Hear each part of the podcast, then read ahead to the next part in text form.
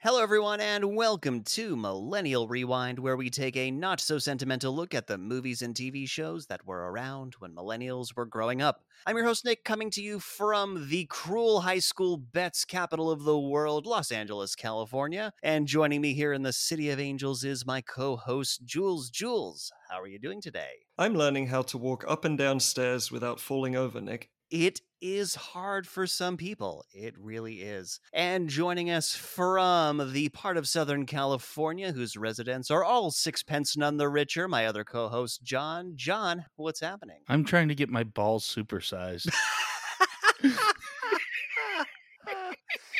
and before we explain what any of that means, if you like what you hear today, please do us a favor and hit that subscribe button. And also be sure to share the show with anyone you think might like to listen as well. And back to our show, which is today, we are going to be reviewing the 1999 teen romantic comedy She's all that just in time for the gender swapped remake on Netflix.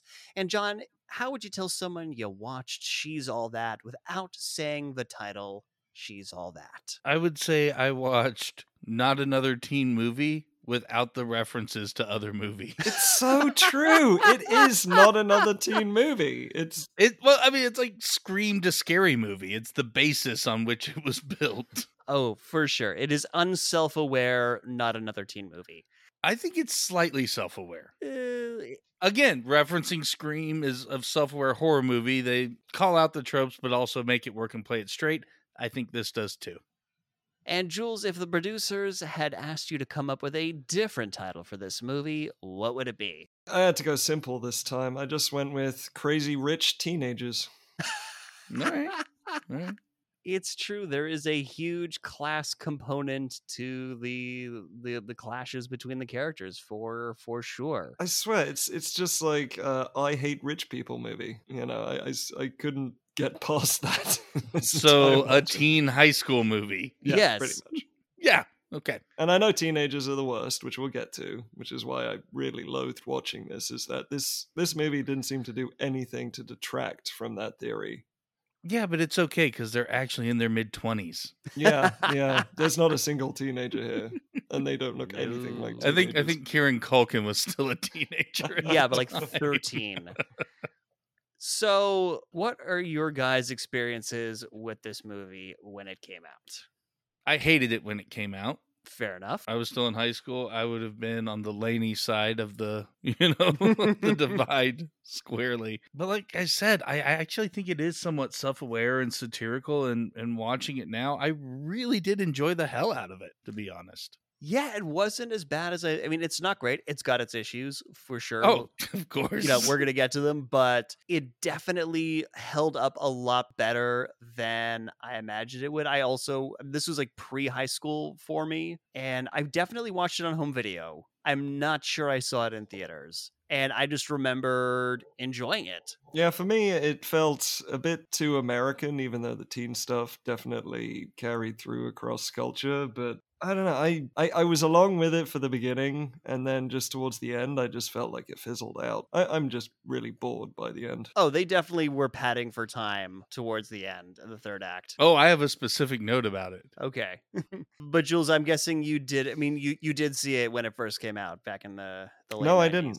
Actually, this didn't? is my first my first watching. Um, fair enough but it there, there was no appeal for me. Okay, so it just wasn't a big thing in England. Yeah, teen movies. Not sure if this is an English thing or just a me thing. Never really understood the appeal. Um, I saw a bunch when I was an adult because I was curious, but yeah, it never really interested me as a teenager. I I was far more interested in action movies and things like that. Being a stereotype. Fair, fair enough. It, these kind of movies were, if I recall, quite big in South Africa. South Africans liked watching American movies, and that included the high school movies. It included the college movies. Yeah, I wasn't an outlier watching this down there. So, some crazy facts about this movie. Guess who did a massive polish on this script? Are you talking about the uncredited rewrite? The uncredited rewrite of this oh, film. by everyone's at one point favorite director, M. Night Shyamalan. I know it blew my fucking mind when I found out this guy he did a massive polish on this Mhm. film. So much so that he I think in 2013 claimed that he ghost wrote the film, what something the original writer, you know, vigorously pushed back against. But I mean, we'll, I'll, I'll point out the line, but there's apparently one line in particular that a Miramax exec confirmed that Shyamalan wrote. Okay, so they had him do a rewrite, and then they can only confirm one line. Well, one executive can confirm one line. I there are many other people involved in this movie. Some of them are people that are problematic. We'll get there. Uh, also shot at the same high school where they filmed Beverly Hills 90210. Oh, Yep, Torrance High School. So Beverly Hills 90210 not filmed in Beverly Hills. Shocker. Also supposedly the last movie that Gene Siskel of Siskel and Ebert fame reviewed before he died. well, that's a shame that it had to be this one. I know. So this was the movie that finally took him out. oh, yes, confirmed. She's all that killed Gene Siskel. bad, bad, bad, Jules. Hey, I'm trying to follow you to hell, John. It's it's going to take some work. you got such a head start. Well, no, you'll get there. I'll, you know, I'll, I'll have the banquet ready. You- you welcome streamers. Bugs Bunny and the gang will be there. You'll be the one nominating me for Hell Queen. and this movie, I mean, we'll talk about it more when we get into the actual movie, has the craziest cast. Oh, it's it's impeccable. Unbelievable. Top-notch. Ridiculously top notch cast. I mean, You will spend most of this movie going, "Holy shit, who is that? Oh, that guy or that girl or where was she was in something." she agreed to come on for a non speaking, uncredited role in one scene. what? Easy boys, we'll get to Scott Tenorman when we get there. oh, we will get to Scott Tenorman. Obligatory South Park reference. And off of that obligatory South Park reference, we are going to take a break. And when we come back, we will start breaking down She's All That.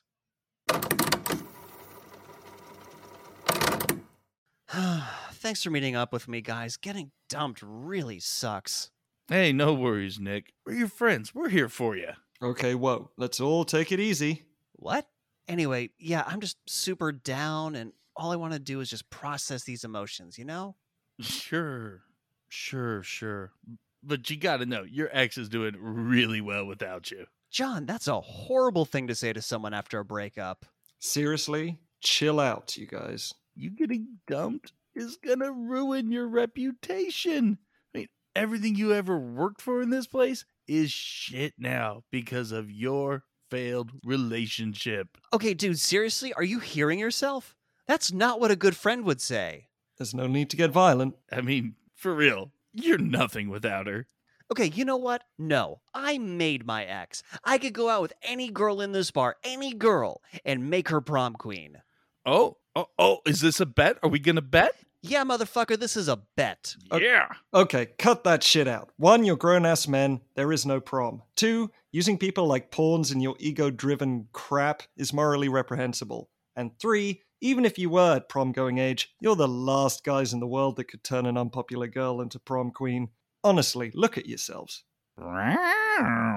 Wow, that was really harsh, Jules. I'm just glad we got it all cleared up. Also, you both need to relax. This has gone way out of hand. Out of hand how? Dude, what the hell are you going on about? I'm Dule healing you guys. Oh, yeah. Yeah, that's gonna make so much more sense after the break. Nothing I ever do makes sense. they got that damn right.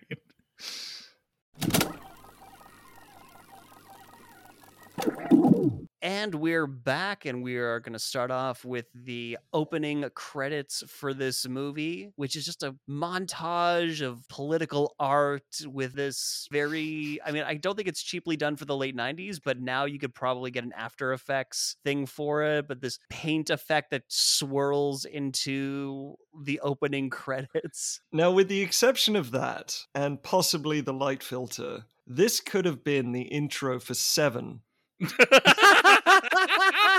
Honestly, with the cutting up of newspapers, with the it, it was I was seriously getting seven vibes from this. Throw on some Nine Inch Nails in the background.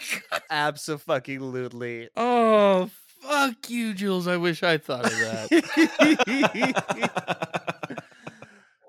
Uh, my music note here is God, I miss 90s rock. There's just something about that sound, which is just, I mean, this is like old man Nick talking, but it just sounds so much better than any so called rock that gets made today. I feel like rock around 2007 just became shit. yeah. you got old. I got old. So right off the bat, we meet Rachael Leigh Cook, and she's got a name in this movie, but I don't care. I'm calling her by her real name. This cast is so good. I'm just going to be calling them by their Okay, yeah, like in previous episodes, it's like uh like small soldiers. You know, it's oh, it, there's Kirsten Dunst and Phil Hartman and Adam. You know, Yes. this Exactly. whole cast is call them by their real names. Yeah, it's Yeah. call them by their real names. It's Usher. I'm sorry, it's just Usher. It's Yeah! Usher. Yeah, Usher's in this movie. We'll get to Usher, but Usher's in this movie. This is I didn't know who Usher was at the time this came out, but now Oh. I watch it and go, "Are you fucking kidding me?" Again, are you fucking kidding me? This movie. Yes.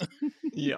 So Rachael Leigh her her character name is Laney Boggs, but we're gonna we're gonna be calling her Rachael Leigh Cook because she's Rachael Leigh fucking Cook. And the movie immediately wants you to think that Rachael Leigh Cook isn't hot, and I don't buy that movie. She's a fucking Yeah. smoke show, no matter how many paint caked overalls you put her Mhm. in. Attractive girl is attractive. Yep. For some reason, she has the one ring from Frodo dangling around her neck, which felt like an odd Yeah, I thought that was supposed to be like maybe her mom's ring, but it's very clearly a man's ring. It's it's it's wide. There's no stone. There's no. Who knows? But it's her job apparently to make her little brother breakfast. Not just breakfast, Yeah. breakfast in Yeah, bed. deliver it, but not breakfast in bed because he has to come to the door to get it his own damn self. Right, but still, yeah, delivery. She has to postmates his fucking breakfast to him.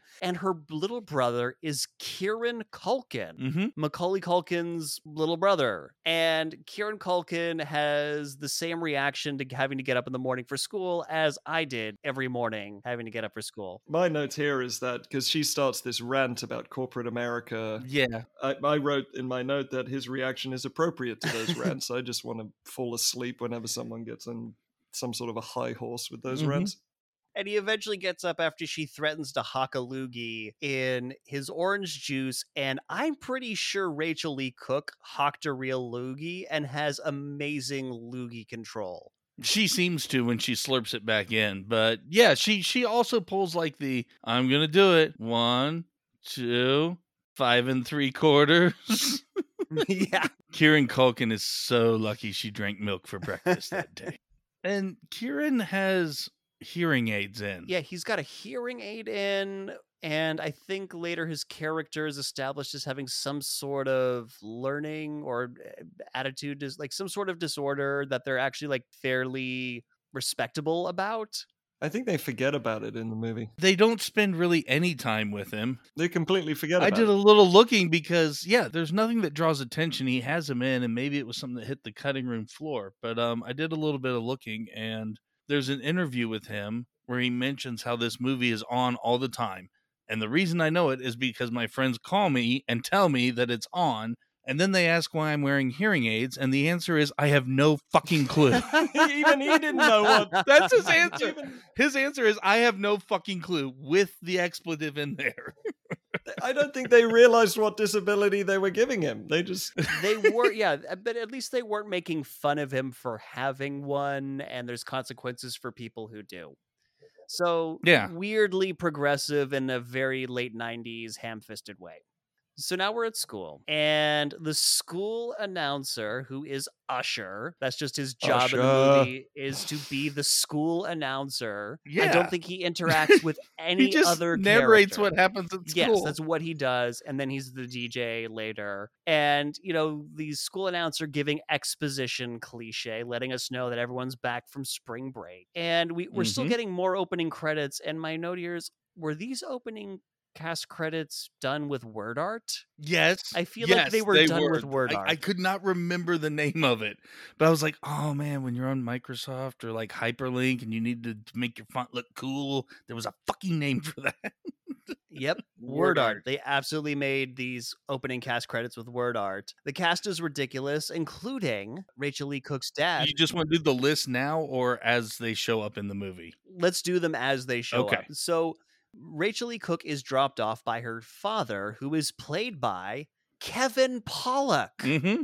Mm-hmm. I mean, the perpetual dad and everything, but they got Kevin Pollak for this movie. And apparently, his reason for wanting to be in the movie is because he wanted to work with Freddie Prinze Jr. And he's in like three seconds of this movie with Freddie Prinze Jr. So I'm not sure if that's the real reason or what's going on. Got his wish. He got his wish. So so we mentioned a little bit about class, you know, earlier as part of this. Um, yeah, their dad is taking them both to school. They're not driving themselves or riding the bus. And he's a pool man. He's Dr. Pool. Yeah. And the little logo on the side of his truck has been defaced, so it says Dr. Pooh. yeah, Someone tried to scrub out the L. It's just nice little touches like that. Little that makes me like love that. this movie. Poo jokes and fart jokes. but this is a subtle one. No, the fact that one of the reasons they make fun of Laney is that her dad's a pool guy and they take it so far as to deface his business. Like it's consistent within the world of the movie. It's not the fact that it's a goddamn poo joke. Poo. Shit aside, Freddie Prinze Jr. shows up and he's his license plate on his Jeep Wrangler Yes. says Mr. Prez. so this Z. guy is instantly irredeemable in my book. See, again, part of why I love this movie, and I say it is somewhat self aware, because what? One, you got to be the absolute worst to get that plate, or it gets passed down every year. like, it doesn't make any goddamn sense to be a high schooler with Mr. Prez, and then his introduction, which again is riffed straight for um, not another teen movie, is he looks at a picture of himself and then turns around. That's his reveal, wearing the same clothes and the same expression as his photo in the hallway at school. I mean, you already know not to take this movie that seriously. Yeah, after having parked in his, you know, set aside for him student body president Right. official parking space. And God, you could mop the floor with how wet all the girls walking down the hallway get when he goes past. He calls one Connie, and that's not her name, and she doesn't give a fuck mm. because he talked to her. You see, it's movies like this that perpetuate the myth that the world revolves around teenagers and that being a teenager is an important stage of life. Neither are true. Yep. And movies like this make me angry for saying otherwise. And also just how goddamn great it must be to be a protagonist. Exactly. God, if only I could be a protagonist. So Rachael Leigh Cook meets up with her fat BFF, Elden Henson. Elden Henson, yeah. I know. I got Mighty- super excited when I saw Elden Henson in this. of Mighty Ducks and Daredevil the series fame. It's but- and so here's the thing he's playing the fat best friend. There's Yep. going to be a lot of like, haha, look at him, he's fat. My theory about his character is that they couldn't do the gay best friend. like they were gonna do the gay best friend, but it's the late '90s and everyone's still crazy homophobic, and they're like, "No, we can't have the gay best friend because you know you gross gay people. Just make him fat and like a loser, and then that's gonna be the source of humor for him. yeah, he likes puzzles. Yeah, whatever it is, And he's also actually the only likable character in this entire movie. one of the few." One of the few. So Freddie Prinze Jr. meets up with Paul fucking Walker, oh yeah. Holy fucking shit. Paul Walker, 1999 was Paul Walker. He was in this and he was in Varsity Blues. Like, this is him pre Fast and the Furious. Yeah, this was his lead up. I mean, it was right there. Yeah, this is Paul Walker ascending. So it's him and Dule Hill of Psych fame. Dule fucking Hill's in this. They waste him because he's just Yeah. there to be a to- Again, watch. I, I I was a little surprised that my entire commentary of this movie isn't watch not another teen movie because it's amazing and they totally do everything that this one. Oh, does. yeah, he is the token black I'm just guy. the black guy here to say things like that's whack. Damn. Yep. Shit. And that's whack. That is exactly what Dule Hill is here in this movie to do, and it is a criminal waste Yeah. of Dule Hill. Oh, he has a few moments of oh well, don't look at me.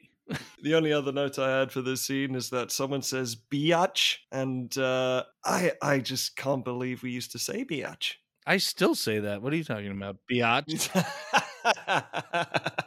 Only if you spot a bee and you sneeze. Hell no, that's how I call people out for midnight rides. Racist. Damn it, no, fucked it up. Fucked it up. With a midnight race. By the way, god damn it, the past three days at work, I just keep shouting that randomly. We had to put it into our chat. Amazing. I'm just sitting there doing up some invoices with a midnight race. Actually, so happy. So everybody's back from spring break. They're kind of swapping stories about what they did. And Paul Walker is bragging about banging a stewardess on the flight Yep. over to Cancun, which definitely happened, guys. That Oh, yeah. definitely happened. yeah, it totally definitely happened. And he's gonna casually sexually harass um, Everyone. everyone in this Mhm. movie. I think his character is actually a virgin, and the biggest evidence will come at the end of the movie. Yeah, I- I, Absolutely. I actually agree. And Freddie Prinze Jr. He's talking to, to his buds, and about he's got had this super deep epiphany that they're gonna graduate in about eight weeks, and then it's gonna be like the future. It's like, wow, man, someone got high for the first time. Yeah. These stages in life happen every year. This is no different to any other year. Yeah, but when you're a protagonist, it really means something. so some of the girls that the, I guess some of the popular girls show up, and Paul Walker says, "Look at you being all fine and shit." And Dule Hill turns to him, and I swear this was not this this was not a written line. This is just No, Dule this Hill. was a written line. He just says, "On behalf of all black people, shut up." Shut up. I think Dule Hill just said that. Absolutely. And we have Gabrielle Union in this movie. And Lil Kim. Lil, Lil fucking Kim, yeah, that, that took me back. Jesus. And she is Lil. Holy oh, fuck. Oh yeah, it's part of the name. Yeah. Then we get the Harvey Weinstein credit because this is Yeah. 90s Miramax. And what made it worse is it's right around the time that Paul Walker starts sexually harassing teenagers. It, it's Nor- yeah. normally, I see the names pop up, and it's like, look, any movie from like X amount of years, you're just gonna have to deal with the fact that they were some of the biggest name, you know. But yeah, Yeah. yeah, Jules hit it. It did actually make it kind of sting a bit of what the conversation just was as their name showed up. Exactly. Yeah, it was really unfortunate timing. So then we meet Taylor, who's Freddie Prinze Jr.'s bitchy girlfriend. Is this the only character that's going to get recalled by character Yes, she name? is. 'Cause I don't know her from. I don't know her shit. from shit. She's just Taylor. I'm sorry. I think her last name is O'Keefe. I'm sorry, Miss O'Keefe, but you're Taylor for the purposes of this podcast.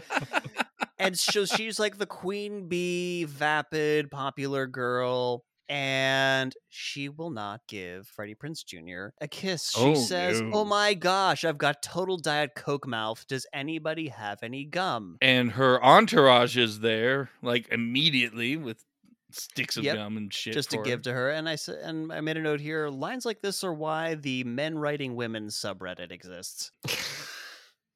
Yeah, but again, I think this movie's a little self-aware, but she pulls this off. She does. I I can't remember the actress's name, but man, she is so hateable in this movie. she Yeah, claims that she very is true. nothing like this.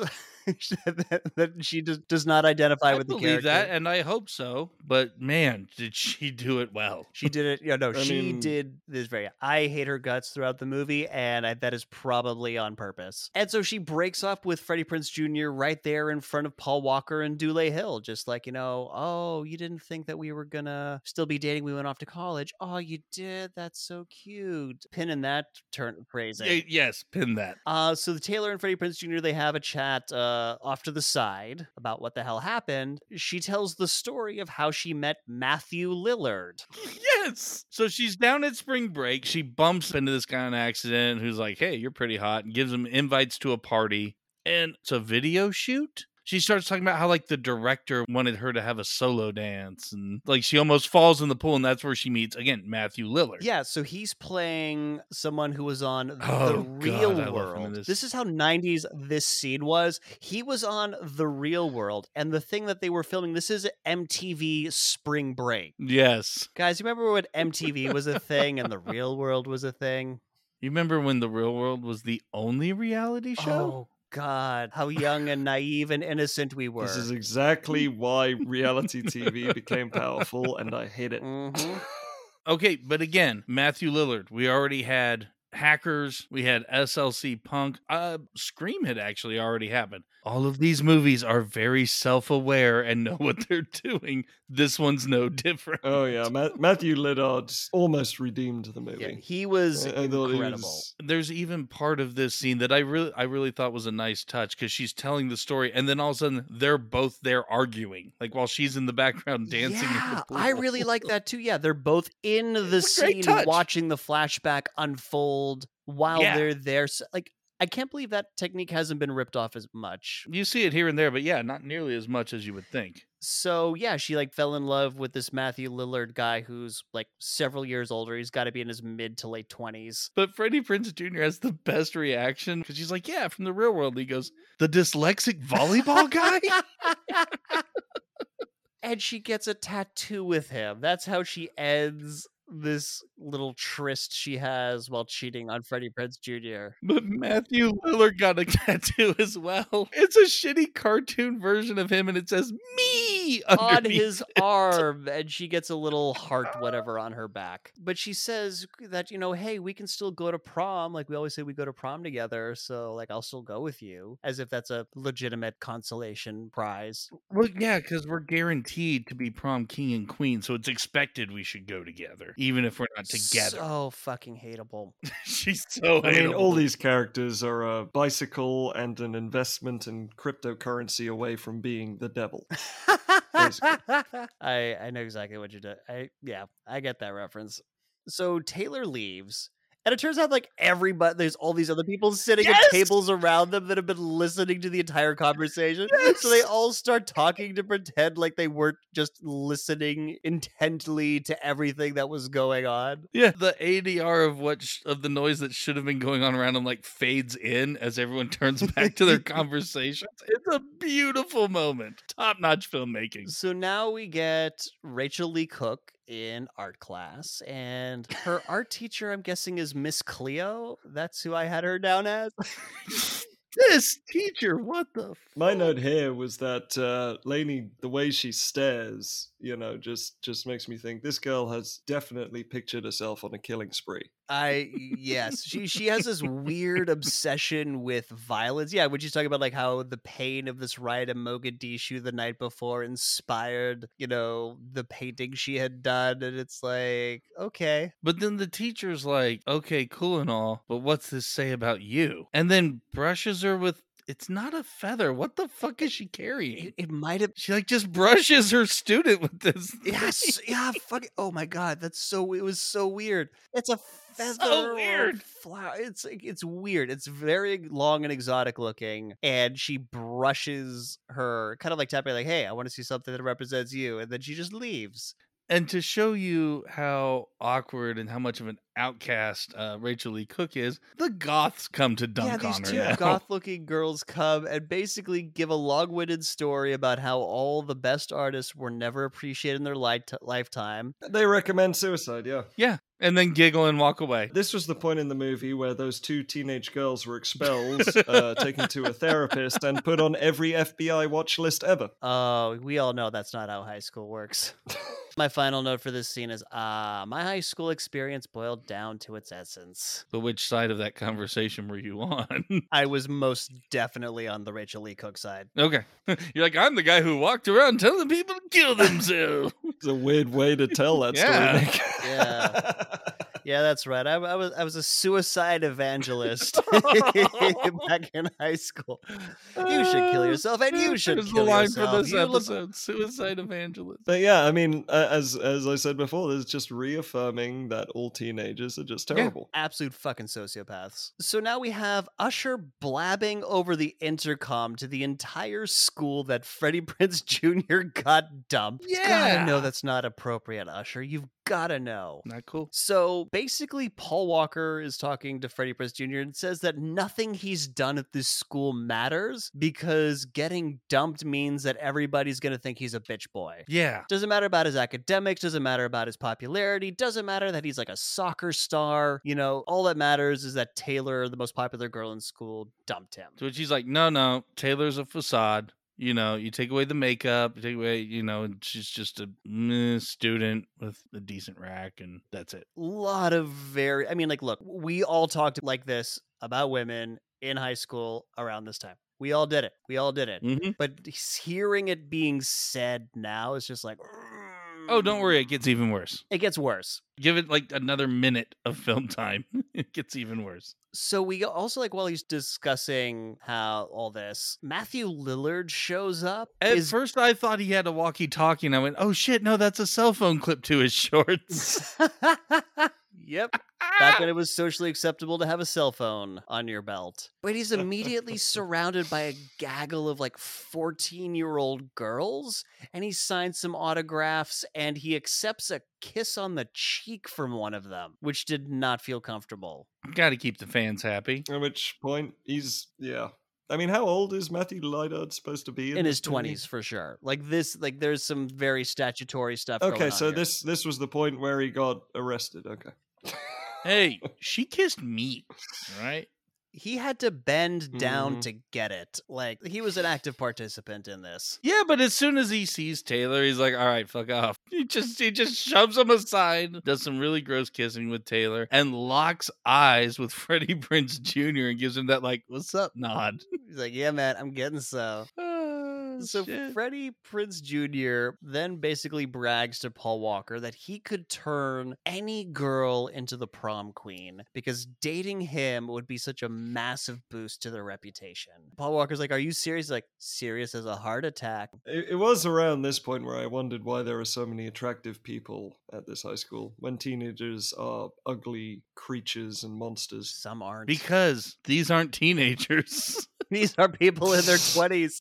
Every single one of them are in their yeah, early they've already left adolescence. Their skin is cleared There's no up. They- yes, acne. There's exactly. there are no weight problems. There's no weird, strange breaking voices. These are Yes. twenty year olds. Yes. who've all been laid back like five years. But I mean, when you're 17, a lot of that stuff is put into into the background. Like you've you've gotten you've kind of filled into yourself a little bit more when you're around. They're still ugly. Fair enough. I just want to say I'm very happy to hear that Jules is not attracted to teenagers.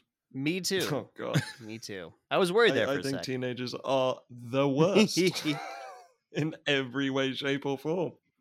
So Paul Walker calls him out and makes a bet with him like, I get to pick the girl, and you have six weeks to turn her into the prom queen. Freddie Prinze Jr. agrees to this, and it, Dule Hill is there. And again, complete waste of Dule Hill because he's like he's trying to act like a peacekeeper in this scene. Like these two are about to like start throwing hands. You know, I almost feel like his character was combined with Paul Walker's, and they wanted to add some diversity, so they split up some of his lines and gave, gave Oh, absolutely. to a new character. Absolutely. There's no reason for Dule Hill's character to exist other than they need to have a third character. Does Dule Hill appear without Paul Walker at any point? I think like he's his familiar. Or his imaginary friend. he just follows him around everywhere. I think there are like a few moments, but yeah, most of the time he's with Paul Walker or in the vicinity of Paul Walker. In the vicinity, yeah. Okay. And so the bet is on, and Paul Walker says, Let's go shopping.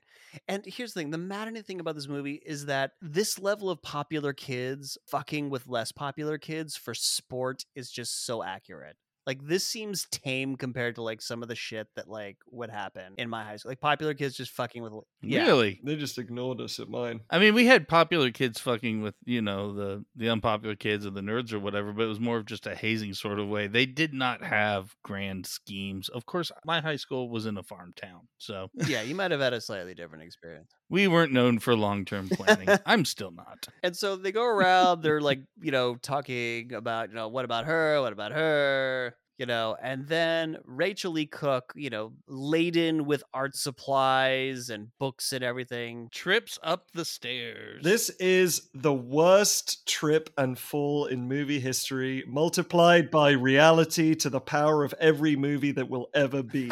I watched it so many times. It was they had to have written on the steps trip here. it's so forced. It's so Oh, forced. you catch God. all the lovely details. She trips on nothing. she trips on Nothing. nothing. For all her loogie ability, she did not know how to trip and fall. There's just nothing about it made sense. It's because she's walking along and someone off camera went and fall. Exactly. it's this horrible thing that writers and producers start to do is that the the klutzy character is always likable. Well, only if they know how to fall. That's what I say. Fall better, Julian. I'm not buying the lack of coordination. But she was carrying so much stuff, guys. And her books just fell in the most perfectly lovely way. Yeah, the set It deck was- definitely didn't just gently put the books down in nice. and she's so array. exasperated. It's a minor inconvenience. It's like, oh my god, I got some my those two art students tried to tell me to commit suicide, and now I fell. What a day! And Paul Walker's like that one, basically. Yep, We got, a a, winner, boys. boys. And Freddie Prinze Jr. is like, no, no, no, no, no. Like, look, fat I can handle, weird boobs I can handle, but for some reason, ca- Bad personality, potential fungus, and then I just put obligatory Jules commenting about his love life. kind of stepped on my I'm, note gonna, there, John. I'm just gonna beat you to it this time. Ass minor was actually a little too close.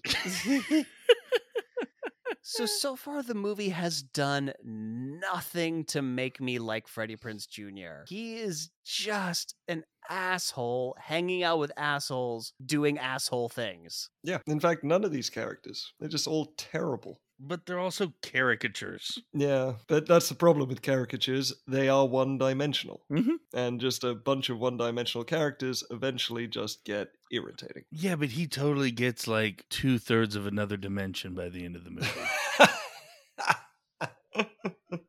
Tim Matheson slaps one third of one onto him Somehow. later on. Spoilers: Tim Matheson's in this. We'll, we'll, we'll get to Tim Matheson. We will get there. So, bet is on. Got, better get going, Freddie Prinze Jr. So he tries talking to Rachael Leigh Cook, and Kieran Culkin happens to be nearby. Uh, he calls him Spaz, but Kieran Culkin doesn't care because Freddie Prinze Jr. remembered his name. You know how I said he was irredeemable? This this just, you know, buried irredeemable and and decided to put a tombstone up and encase it in concrete. Yeah, it's like the girl who orgasmed because he said hi to her and called her by the wrong name. Kieran basically had that same thing happen. Is happen. Kieran Culkin gay for Freddie Prinze Jr.?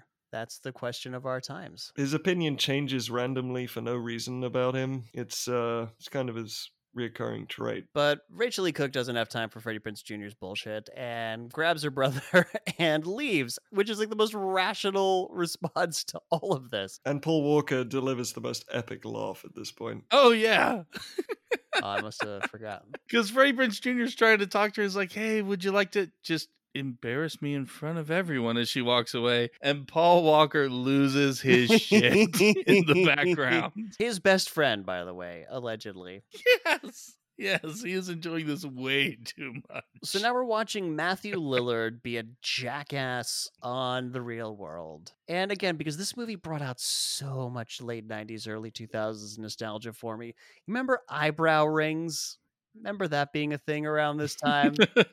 One lady's got a bunch of them. And yeah, like Matthew Lillard farts and pisses off his housemates in the real world and haha funny stuff. But it turns out Freddie Prinze Jr. is watching this on the kitchen TV with his sister, Anna fucking Paquin, of all people. Academy Award winner Anna Paquin. Unbelievable. This movie, Yes, this movie has an Oscar this winner. in movie has an Oscar winner in it. And talking about, you know, to him whether or not he's going to try and find himself a rebound skank.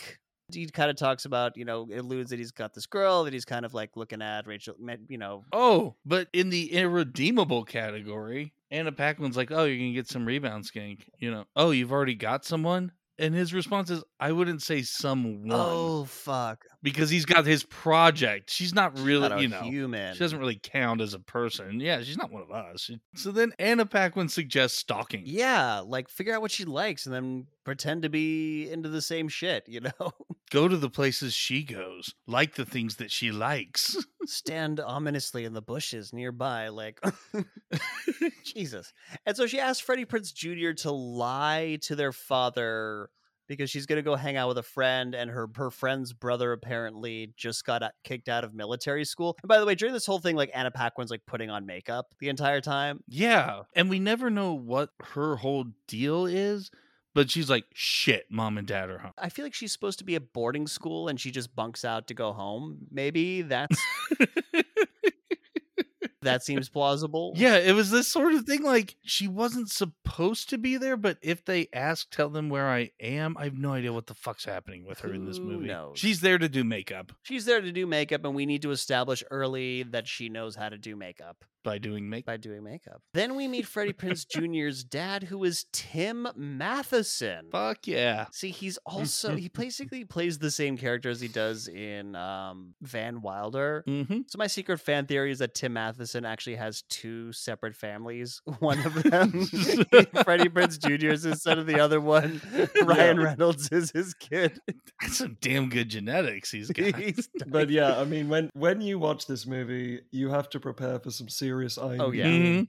It's just gonna happen every five seconds in that opening. So sequence. Tim Matheson is asking him if he's heard back from any colleges yet. Like, hey, isn't this kind of late? You know, in the year. Yeah, and Freddie Prinze is like, "Oh no, it's you know probably something's going on. Just like let, us wait a week and like, we'll we'll see what happens." Because his dad's saying like, "I'm going to call so and so at the alumni office at Dartmouth because Mhm. they're they're a Dartmouth family." I thought Dartmouth was a great touch, by the way. Very inside, deep dive kind of thing. Because Tim Matheson really kicked off his career with Animal House, playing a college student, which was written by guys reminiscing about their times at Dartmouth. And at the end of Animal House, it's about how his character moved to LA to be a doctor, which he is in this movie. That is some Tim Matheson deep cuts that I was not in any way aware of. Matheception.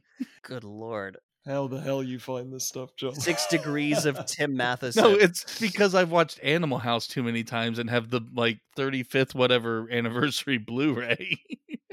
Fair enough. And so, like, Freddie Prinze Jr. goes to his room, and it turns out he's been hiding all the acceptance letters to all Yeah. these. He's gotten into Yeah. Harvard. He's gotten into Yale. He's got like everywhere. Colgate and Dartmouth. He's the worst. and he's, Dartmouth. he's got everything handed to him. He's filled with success. It's so annoying. He is so hateable. I, I This just- comes up later though. So my question is like if he Yeah. like you know part of his character is like his dad really wants him to go to Dartmouth and all this stuff and he's got acceptance letters from all these Ivy League schools. Why is there a UCLA and USC badge by his desk? Like there's Did a volunteer work at some point? I don't know. who the fuck knows. But yeah, the two the two big local colleges he's got those he doesn't have like a dartmouth thing on the wall he's got a usc and a ucla little badges on the wall so cut to the worst adr scene in cinematic history god damn so taylor is shopping with gabrielle union and i forget the other girl's name but one of the mean girls i guess yeah, Mean Girls. Yeah. they're the mean girls. Except Gabrielle Union's kind of like got a bit of a heart. And they're telling Taylor that she might want to tone down the bitchiness in general just so she doesn't alienate people from voting for her from for prom queen. yeah. And Taylor does not understand how being prom queen works No, or she happens does not. because she thinks she's a legacy, which is something when you're joining a fraternity or sorority, it's like, oh, so and so's cousin or sibling or whatever was part. So you're kind of almost automatically guaranteed to get in. Right. She thinks because her mom and her aunt, and you know, and so and so almost was but got sick or something. I don't fucking know. And they're walking down the street at this point when they're talking, and a ADR is atrocious. I think you mean amazing.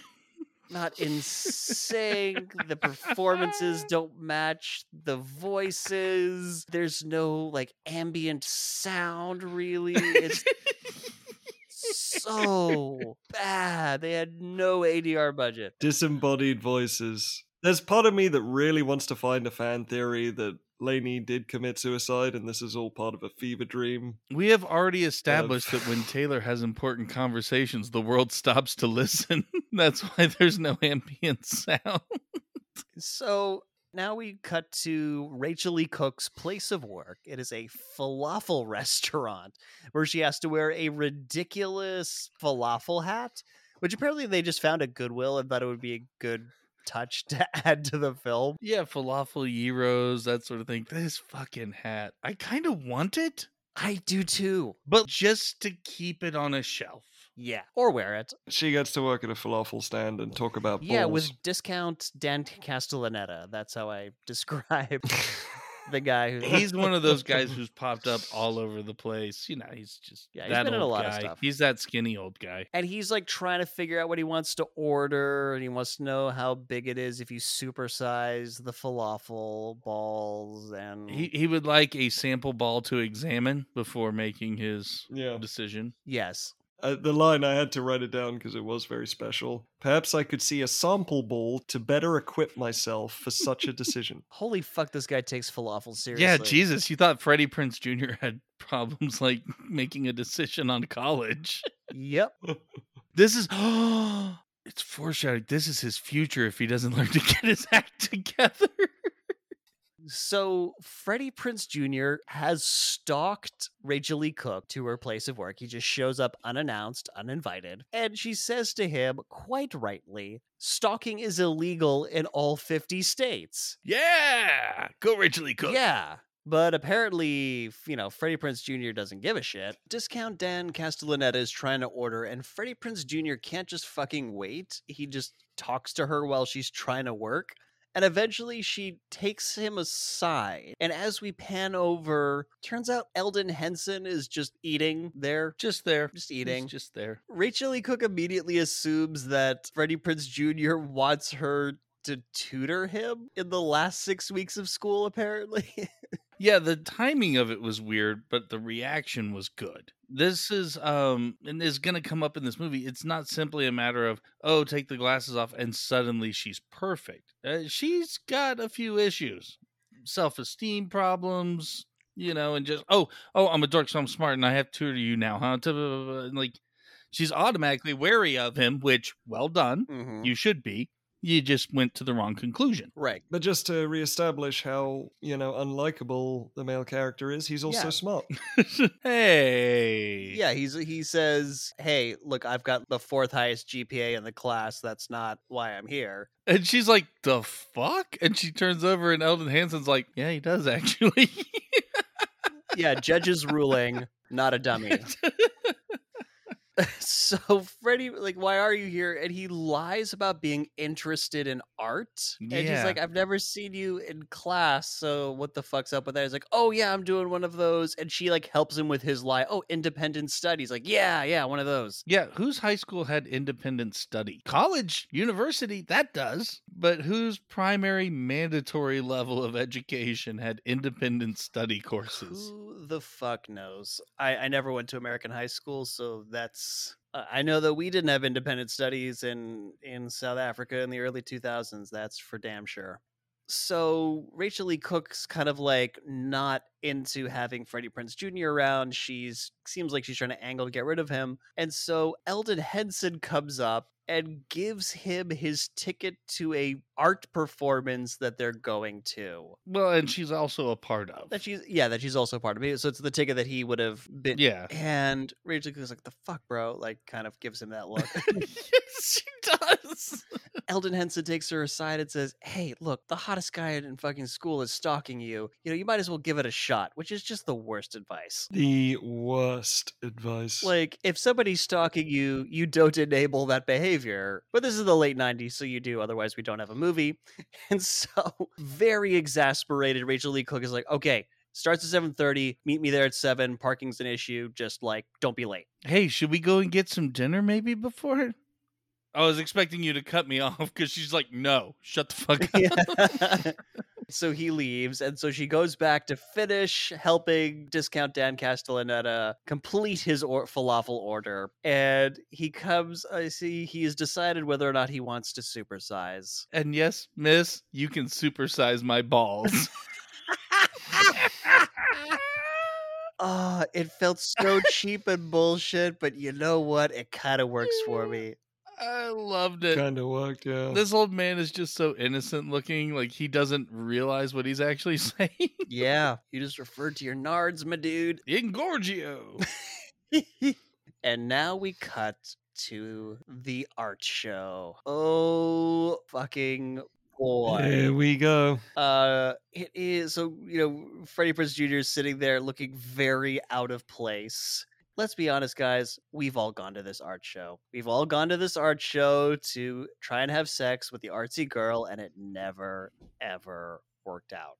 We've all done this. It's also kind of the dream arts show in its certain way. I mean, they got two midgets in leotard and swim caps. It's incredible. You know, my, my note here is how did the writers of this movie have access to my dream journal? Yeah, like like the main performer is It's Mitch. Discount- He's so amazing. He's like discount Mick Jagger spliced with Freddie Mercury and Tidy Whities. It's a crazy combination of a human. Yes, but who is it? I don't know. Alexis actually. Arquette is Mitch. of the Arquette family. Yes. Has he been in anything that I should know about? Yes. Recurring role on Friends, a little bit of Xena action. Uh, wedding singer as George, the Boy George member of Adam Sandler's band. Okay, I I, I apparently should know him. Well, And Bride of Chucky. Bride of Chucky. Yeah. Yeah, all over the place. Yeah, so this artboard, it's got, you know, random projections of random things all over the stage. It's got, as Julian said, two little people wearing purple leotards. There's a flaming trash can. And then at some point, Rachael Leigh Cook comes out dressed in white with white face paint with like a giant white satin cloth. And they all huddle together and they go, Be still, be silent, or be silent, be still, whatever order that was said gets applause. Holy fuck. I, I hate this kind of art. So this was a very painful scene for me to watch. Yeah, it's awful. Yeah, Freddie Prinze Jr. and I had similar reactions to this bullshit. Again, you know, even Laney isn't very likable. Really? You know, for this reason and all of her bloody causes. No. You're cool with the constant preaching, but because she does a little bit of performance art, that's the. No, no, this is just confirmed. I mean, I honestly, from the very start, she seemed pretentious and annoying. And uh, this art show just confirmed how pretentious and annoying she is. Okay, so Alexis Arquette. Alexis Arquette.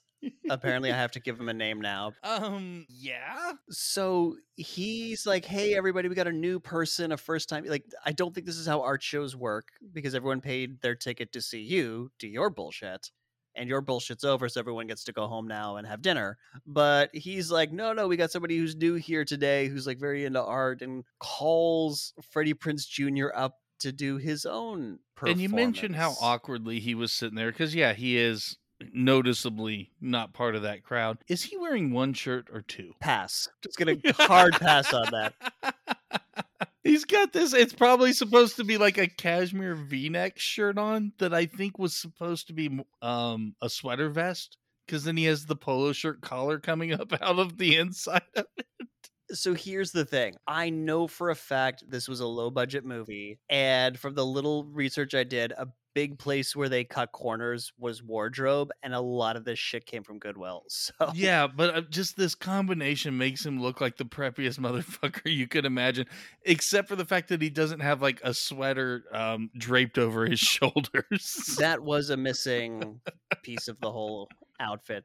So he gets up and he's got a bullshit. And Rachael Leigh Cook told Mitch Arquette, what's his name, that you know he was here, and she's basically orchestrated this. This is kind of Oh, like yeah. his test to see whether or not he's actually completely full of shit. And he plays with a hacky sack for five minutes. I thought it was more of a revenge thing because she's been the outcast for so long. She wants to fuck with him and make him, you know, see what it's like to be. Could be a bit of both. Yeah, and him liking soccer does not detract from the fact that he's Yeah. such an asshole. It's too late. You can't redeem yourself to to soccer, yeah, with as an Englishman. He carries Yeah, a it's still not good hacky sack with him He, re- yeah. If you have a hacky sack in your pocket right now, when you you're, are especially when you're going out on a date. And you bring your hacky sack along. Yeah, you are literally Satan. So he does a hacky sack before he's like, you know, can't drop it, can't drop it, can't drop it. Like, da-da. and he somehow manages to enthrall this crowd. And eventually he gets there and he's like, but at some point, you have to let it drop. It always drops. It always drops. But yeah, the tech crew at this performance art place starts improving like lighting and music for him. There's a drum beat Yeah. going. like, Like a green light that goes over him in the stage. It's yeah, they they make it work for him. The whole world revolves around him. He's the protagonist, and God, how awesome it must be to protagonist be a protagonist. power. And this impresses her. This bullshit impromptu hacky sack performance. Yeah, again, I think she expected him to get up there, get nervous, and kind of shrink away. But then he goes and ruins it. So it's all cool. Yeah. Cut to Hollywood Boulevard. They are now walking out because the theater is apparently adjacent to Hollywood Boulevard, except it's not. Okay. It's not. So I did some research. I don't know why this was the thing I looked into. I looked at the address on the front of the theater before we have this whole bullshit art performance scene. I put it into Google Maps, and the address that comes up is in Hollywood, but it is not on Hollywood Boulevard. It's like a street that's off Fountain. This address, it does not go out onto Hollywood Boulevard. Bullshit. Okay, so no. The theater It's got you very upset, Nick. I like geographical consistency, goddammit. But in the world of this movie, they go out onto Hollywood Boulevard. He asks her, How much did I suck? Pointless band, because he ultimately doesn't he doesn't come across like he actually cares whether he sucked or not. hmm I- I forget what her answer was. Initially, she did. He didn't suck, and then she says, "Yes, you did suck." Yeah, she was being nice, and then they kind of joke about, no, that actually was really shit. Ha ha ha. He's starting to break through to her. And then the glasses moment oh happens. Oh my Oh, I love this so much. It's terrible. I So he love it. asks her why It's she so wears awful. glasses and you know why doesn't she wear contacts? Like, yeah, I've got them, but the whole like stick in your eye thing. And yeah, people have that as an issue. And then all of a sudden she just sees right through him. Yeah, because he uses this as like a bullshit pretext to like compliment on how beautiful her eyes are. Yes. And it immediately sets off her bullshit detector.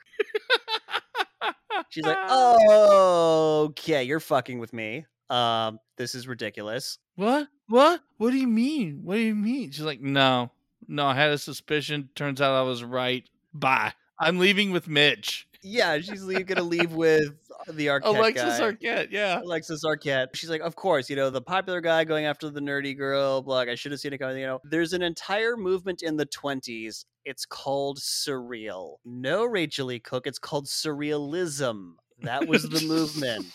You're the meant to be the art student in this movie. I get that you're talking about how this whole situation is surreal, but if you're gonna be quoting art movements, get the name right. Artistic terminology and geographical consistency.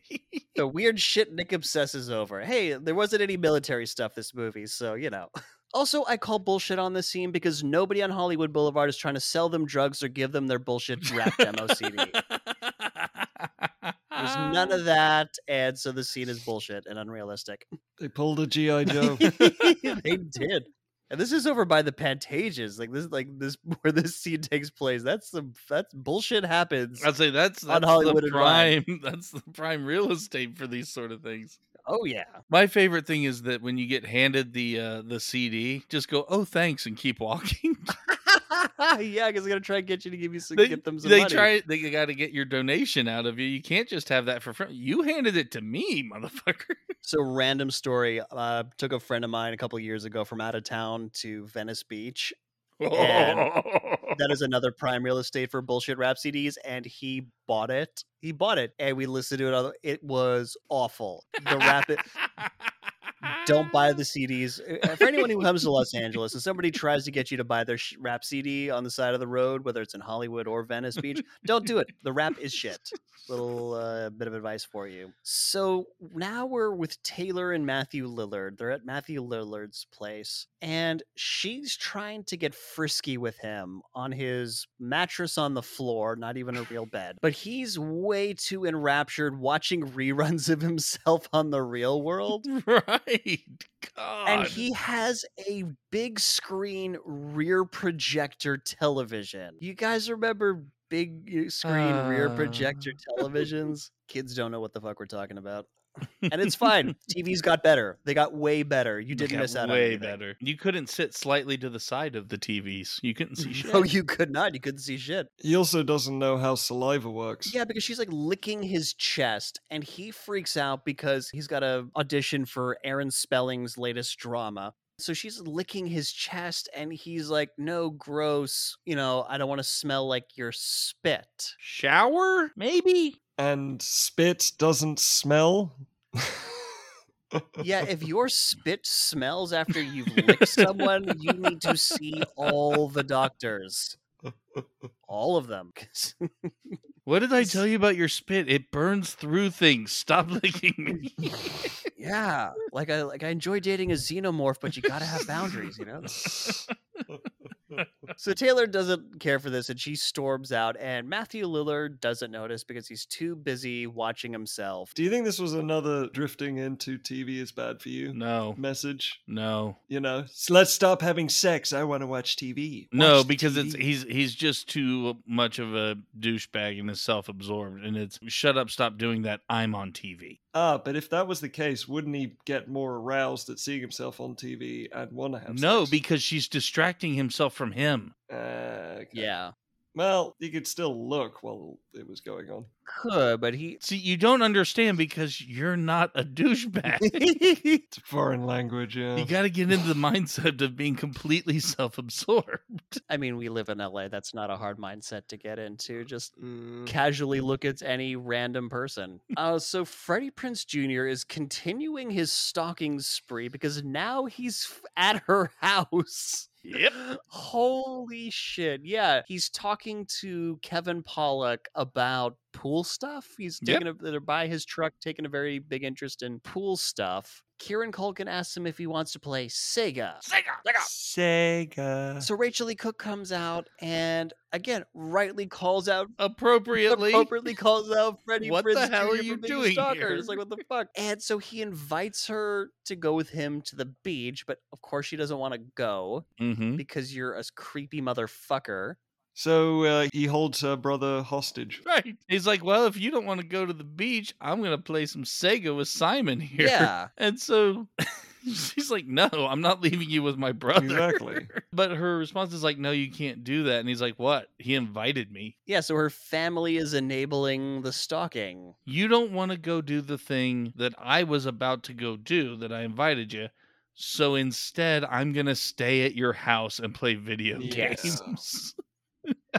The protagonist of this movie I that we are supposed to identify with. This had yeah. me laughing my ass off. The logic in So this. this is like one of the many scenes where Rachael Leigh Cook is trying not to smile while Mhm. acting with Freddie Prinze Jr. There's just something about their one-on-one scenes together. A lot of them. She's clearly like having a great time making this movie and is struggling to suppress that fact. I have a feeling Kevin Pollak's making faces at him off camera, Probably. just dancing around with the stupid props of like all the shit he cleaned out of people's pool filters. Yeah. So she agrees to go to the beach. So they're walking along the beach. Rachael Leigh Cook is being a total buzzkill about all the chemicals being pumped into the ocean. Mhm. totally ruining her stalker's good time.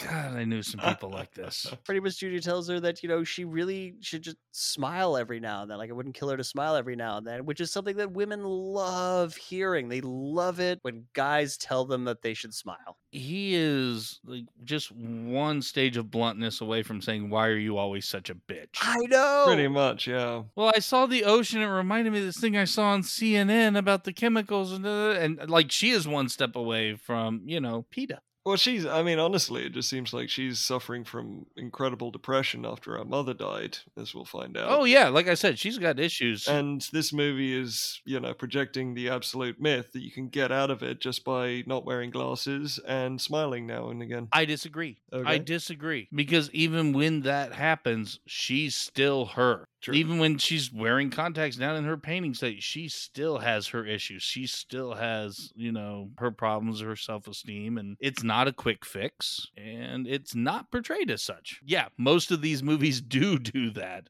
This is not one of them. and I like it all the better for it. But there is the important thing of like you can't just hide yourself away all the time either. You know, that's that's not good.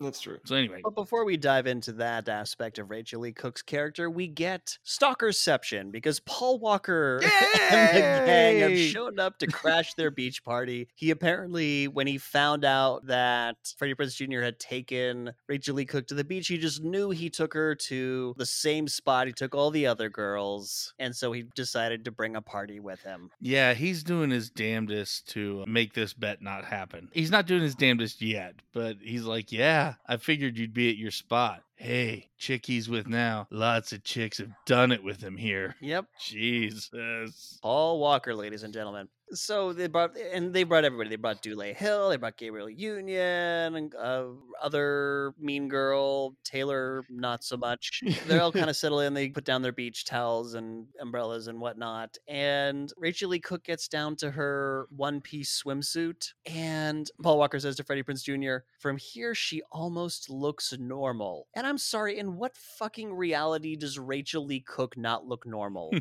Like seriously, Um, all of them because she's better than normal.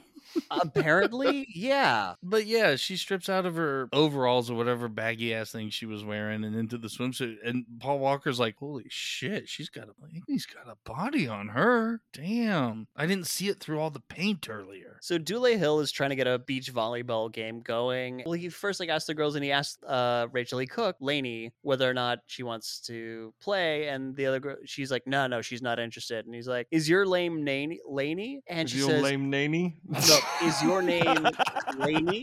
And Discount Gretchen Wiener says, "No, thank God." No offense. No offense. To which Rachael Leigh Cook says, "None taken." How none taken? Literally insulting your name and how and stating quite literally that it would be a terrible thing to be named the same thing as you. I, I just got excited that we're going to get another volleyball montage after Top Gun. Yeah, and um, what I love about this is part of why she's speaking up for Laney is it's like, oh, I've seen you in gym class, you suck. Yeah, no. And then we get to the volleyball, and she really does. But she's like, yeah, yeah, I'll play. And because it's kind of a fuck you to, um, I've already forgot her name. Discount queen Gretchen bitch. Wiener. Uh, Taylor. Taylor. Taylor's not there. Yeah, she is is. she? Yeah. Oh, I totally did not re- remember her being in this scene. Are you sure she is? Oh no, no, no, she isn't. She isn't. Yeah, No, no, I- I didn't think she was. Uh, the the the bitch who the the sun tanning bitch. Yeah, Discount Gretchen Wiener. yeah, she she claimed like I'm not gonna just do this all day. In 15 minutes, I'm gonna turn over, and she's sitting under an umbrella. Like what the fuck? Yeah. So anyway, because Rachael Leigh Cook basically did a fuck you to her, then all the other popular goes around like, yeah, I'll play volleyball now. Yeah, Gabrielle Union has no problem with her. Gabrielle Union is actually quite friendly to Rachael Leigh Cook, e- despite I think she's in on the bet. I think she knows what's going on. You think she's secretly Katana with her umbrella, just uh, watching? No, I? I think she's I think she, yeah that she just stands afar, you know, for her ten thousand year existence. Um, but no, no, like you were saying, like, uh, where the fuck was I? Where was I going? You threw me off with katana. um, no. I think she knows about the bet, and she's kind of playing both sides, like giving Taylor advice of, "Hey, watch it. You know this." Prom queen thing's not secure, and then well, let's see how well uh you know Rachael Leigh Cook could fit in. Maybe this is a possibility, you know. Well, anyways, you slice it. We get an inferior beach volleyball scene compared to Top Gun. Yeah, the sports sequences in this are so bad. Is there a superior volleyball scene? I no, mean, it really is honest. the apex of beach volleyball scenes in movies. It's just that, yeah, Hollywood writers, you know, I swear all they know is beach volleyball. Speaking of tangent, but did you see the news about? I believe it was the Norwegian beach volleyball team. ridiculous. Just let them wear the fucking shorts. Like who gives a fuck? What what what happened? Nick, okay, the, um, this Norwegian beach volleyball team is in trouble because their players are wearing, you know, fairly short but shorts instead of bikini bottoms. Yeah, they're wearing like Under What? Armour compression shorts versus but like the short ladies version. yeah, Yeah. versus bikini bottoms. Meanwhile, there's a Paralympic runner who's basically wearing the same thing who caught shit for her shorts being too uh, revealing. Actually, I think hers were a little longer. Okay, so anyway, back to back to the movie. I just had to bring Yeah, that one up. Of them isn't giving people enough of a boner, and the other one's giving people too much of a boner. Like, goddamn, just let them wear whatever the fuck they want. I Jesus. Christ. Anyways, not only does the scene show that Rachael Leigh Cook does in fact suck at volleyball, it also shows that she's starting to find some acceptance amongst the popular kids. So much so that Dule Hill, at the end of it, invites her to a party at his house. And there's a joke here about how Dule Hill's dad owns Harrison Ford. The actor? No, he's owns it's a car dealership. The car dealership. Wah, wah. But could you imagine him owning another human being? And that human being is Harrison Ford? Apparently, the Mean Girls, Gabrielle Union, Discount Gretchen Wiener, driving off in their own car. And this is one of my favorite lines of this movie. Gretchen Wiener basically says that if Taylor finds out about Freddie Prinze Jr. bringing Rachael Leigh Cook to the party, she's gonna shit frisbees. Whether they're together or not, if he shows up with her. Yeah. And this is not like an aside in the movie. They say it right in front of Rachael Leigh Cook, and there's even a reaction to it. It's ridiculous. This isn't a stage whisper thing. They literally say it to her face. So, question Was the invitation to the party for that night? It seems like it's Right, because- to, but it's already getting kind of late in the yeah, this day. is what- it, it- the implication. What I was at. Oh yeah, the party's for that night, yeah, but it's sundown, and yeah, it's already getting late in the day, and then the next time we see him, it's, it's noon. But we're continuing this storyline of going to the party. exactly. And basically, she's like, you know, despite having survived her first hangout with the cool kids, she tells Freddie Prinze Jr. she's not going to go to the party. She's got to clean her place. It's super dirty, you know. Cut to Kevin Pollak watching Jeopardy and getting all the answers wrong, which I thought was great. I love the very first one because it made me just go, "What the fuck?" And it was this so and so, I forget the name, like invented an alternative to wine with this beverage. And he's like, What is grape juice? Like, how did you have grape juice after wine was invented? I, yeah. So that's the level of like terrible he is at Jeopardy. And we also have Kieran Culkin eating peanut butter and jelly out of the jars with his fingers and the jars are labeled with his name because apparently they need to keep have eh, like this is a thing he does That's a good idea. If he if he's gonna keep scooping it like a bear with a honey pot, let's just give him his own Yeah. jars, okay? and again, I think this is just like, hey, he's got some sort of you know personality quirk thing, so you know he gets his own PB and J jars. But all you get from the movie is that he's just kind of a weird kid. People make fun of him. You don't really, yeah. There's never attention brought. They just really forget to about it. Anyway, can we get to the soccer team showing up with feather dusters? We're th- we're basically we're almost there. So Elden Henson is on the phone with Rachael Leigh Cook, telling her that she she should go to the party because you know she's afraid of letting anything good happen to her. Doorbell rings. Freddie Prinze Jr. has showed up with the junior varsity soccer team to clean the house. And his sister, he brings Anna Paquin with her to help her get ready for the party yeah, because protagonist. Yep. because protagonist. That's the power that you have when you're Mr. Prez. And I love the fact that Kieran Culkin high fives him with his hand, and his hand just has jelly on it. so while Anna Paquin is making Rachael Leigh Cook presentable upstairs, Kieran Culkin offers Freddie Prinze Jr. a drink and proceeds to make the most disgusting cocktail.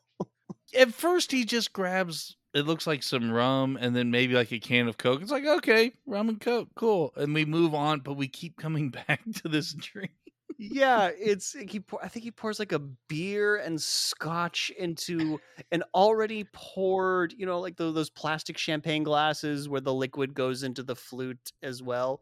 He's poured that. It's like a mango juice or something, and that's his cocktail. And he gives it to Freddie Prinze Jr. Who looks at it and goes, You're sure this is a margarita, right? He's like, yeah. At some point during all this, with the junior varsity people cleaning up, Kevin Pollak eventually looks up and is like, "Who are you people?" The only reason is because they answered Jeopardy Yes, correctly. because they answered the question correctly. they answered the question and he hears the TV say it again and then he stops and looks at him. He's like, where the fuck did these people come from? yeah, he's he's he's got Jeopardy in the background while he's doing paperwork for his business, which is why he's so out of it. And now we get to the iconic scene of the movie. When people think of this film, Yeah. this is what they think about. Anna Paquin comes down and he says, you know, I'd like to present the new, not improved, just different. Okay, we're not being judgy here. Laney Boggs. And we get the Sixpence None the Richer song, Kiss Me. God, that song It was, was everywhere. everywhere. And it's a good song. It still holds up. Oh, it's yeah, great. yeah. And Rachael Leigh Cook comes down looking marginally hotter than she did before she went up. They basically just took her glasses off, cut her hair a little shorter. No, considerably, Considerably shorter. shorter. Yeah, it's now it went from being like well below the shoulders to above the shoulders. Like a bob. Kind of a bob, yeah. cut. And the iconic movie moment is ruined by the subsequent, Trip down the stairs. the Yes, second does- worst trip I've ever seen in movies. it comes right after the first. This will become the third worst trip you've seen. There's another trip later Another that's one worse than this true. one, but I'd say not quite as bad Yeah, as the first. Not quite as bad as the first. First one's the worst, but I mean, this one you could you could say maybe because she's never worn heels before, but it just she doesn't know. Yeah, how heels going stairs. downstairs. I mean, It's hard. It's difficult in heels. So they're gonna go leave for the party now. And again, like, uh, was this the same day? I don't know. The time is very weird for this sequence. But as they're leaving, Kieran Culkin just starts making this really elaborate kissy face. Air kissing. Thing. Yeah, Like has his fuck? hands around an imaginary partner, like groping up and down them, and tongue flapping around. And Freddie Prinze Jr. looks back and sees him doing this, gives him a what the fuck look. Yeah, see, to his credit, he's not like that's what me and your sister are gonna be doing. He's like, dude, not cool. Yeah, it's it's Kieran Culkin being like, "That's you and my sister. That's what you're gonna be doing. That's right. That's what I'm thinking about." it's As the little that's not our brother's brother. why? Why? Why? Why are you thinking that? I do because he's he's uh, I don't know got a thing with him on the spectrum. Who the fuck knows? I don't know. Think that's how the spectrum works. not the parts I'm on. and so he says to them as to, uh, to try and recover. He tells them to drive safely. So we are now at the party at Dule Hill's house. Holy fuck! This is a massive house. yeah, damn. Rich people are evil. Rich people are It's like I want a car dealership named after a Yeah, This this movie does Ford. have a real I hate rich people feel about it. No, this movie loves the fuck out Oh, of no. rich people. No, no, no, no, no. We'll get to this in the subsequent scene. No, no, you, the viewer, hate them. This movie fucking I don't loves think so. them. I think that I think this movie secretly hates them. Agree to disagree, you two. Let's move on. There are so many people at this party. Dule Hill doesn't even know all the people who have shown up at his party. We have this really weird moment where Gabrielle Union sees Rachael Leigh Cook and is so glad that she's there, really wants her to come help her talk to these two Guatemalans some Latin American country. Freddie Prinze Jr. is like, yeah, yeah, go ahead. And she says to him in the worst Spanish ever, gracias, Poppy, with that pronunciation. It was really weird. Yeah. This was, I think, the beginning of my checking out. Yeah, there's definitely some padding for time. What's weird is that there is something very significant missing, which we'll get to soon, just with regards to this movie. That there's a giant scene missing. Yeah, so Paul Walker is there and he's making fun of Freddie Prinze Jr. for bringing Rachael Leigh Cook to the party, insinuates that, you know, he might have feelings for her. And Freddie Prinze is like, no, no, no, no.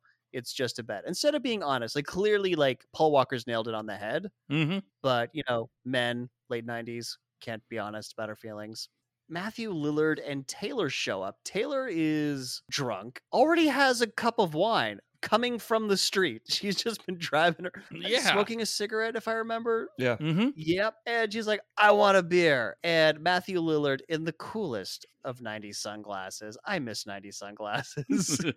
they need to make a comeback. And he's like, You've already got a drink. He's like, I want a beer. So I guess he goes to get her a drink. And so Rachel Lee Cook tries to use the bathroom and finds one of the girls from art class who told her to kill herself, just wasted. Discount Julia Stiles because I kept thinking that this was her. Yes, it's I, yep, discount Julia Stiles. But this is the hate rich people moment. It is, and it's it's a weird moment. Like I don't know what it's. Yeah, this is really weird because Rachel E. Cook starts being nice to her 'cause she's in there, she's sick, she's throwing up. And how's it feel, Laney? What?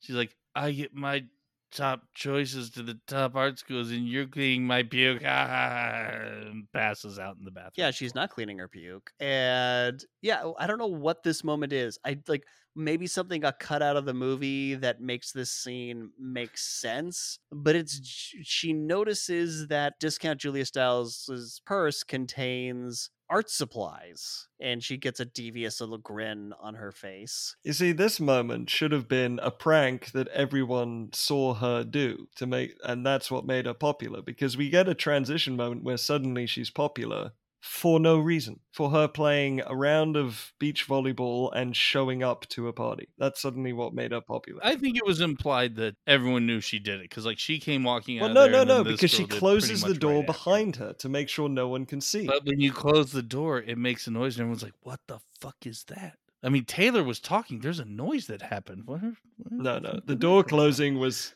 making it private. Well, anyway, she face paints her to be like the painting that this goth chick was doing, and it's this clown Right. face.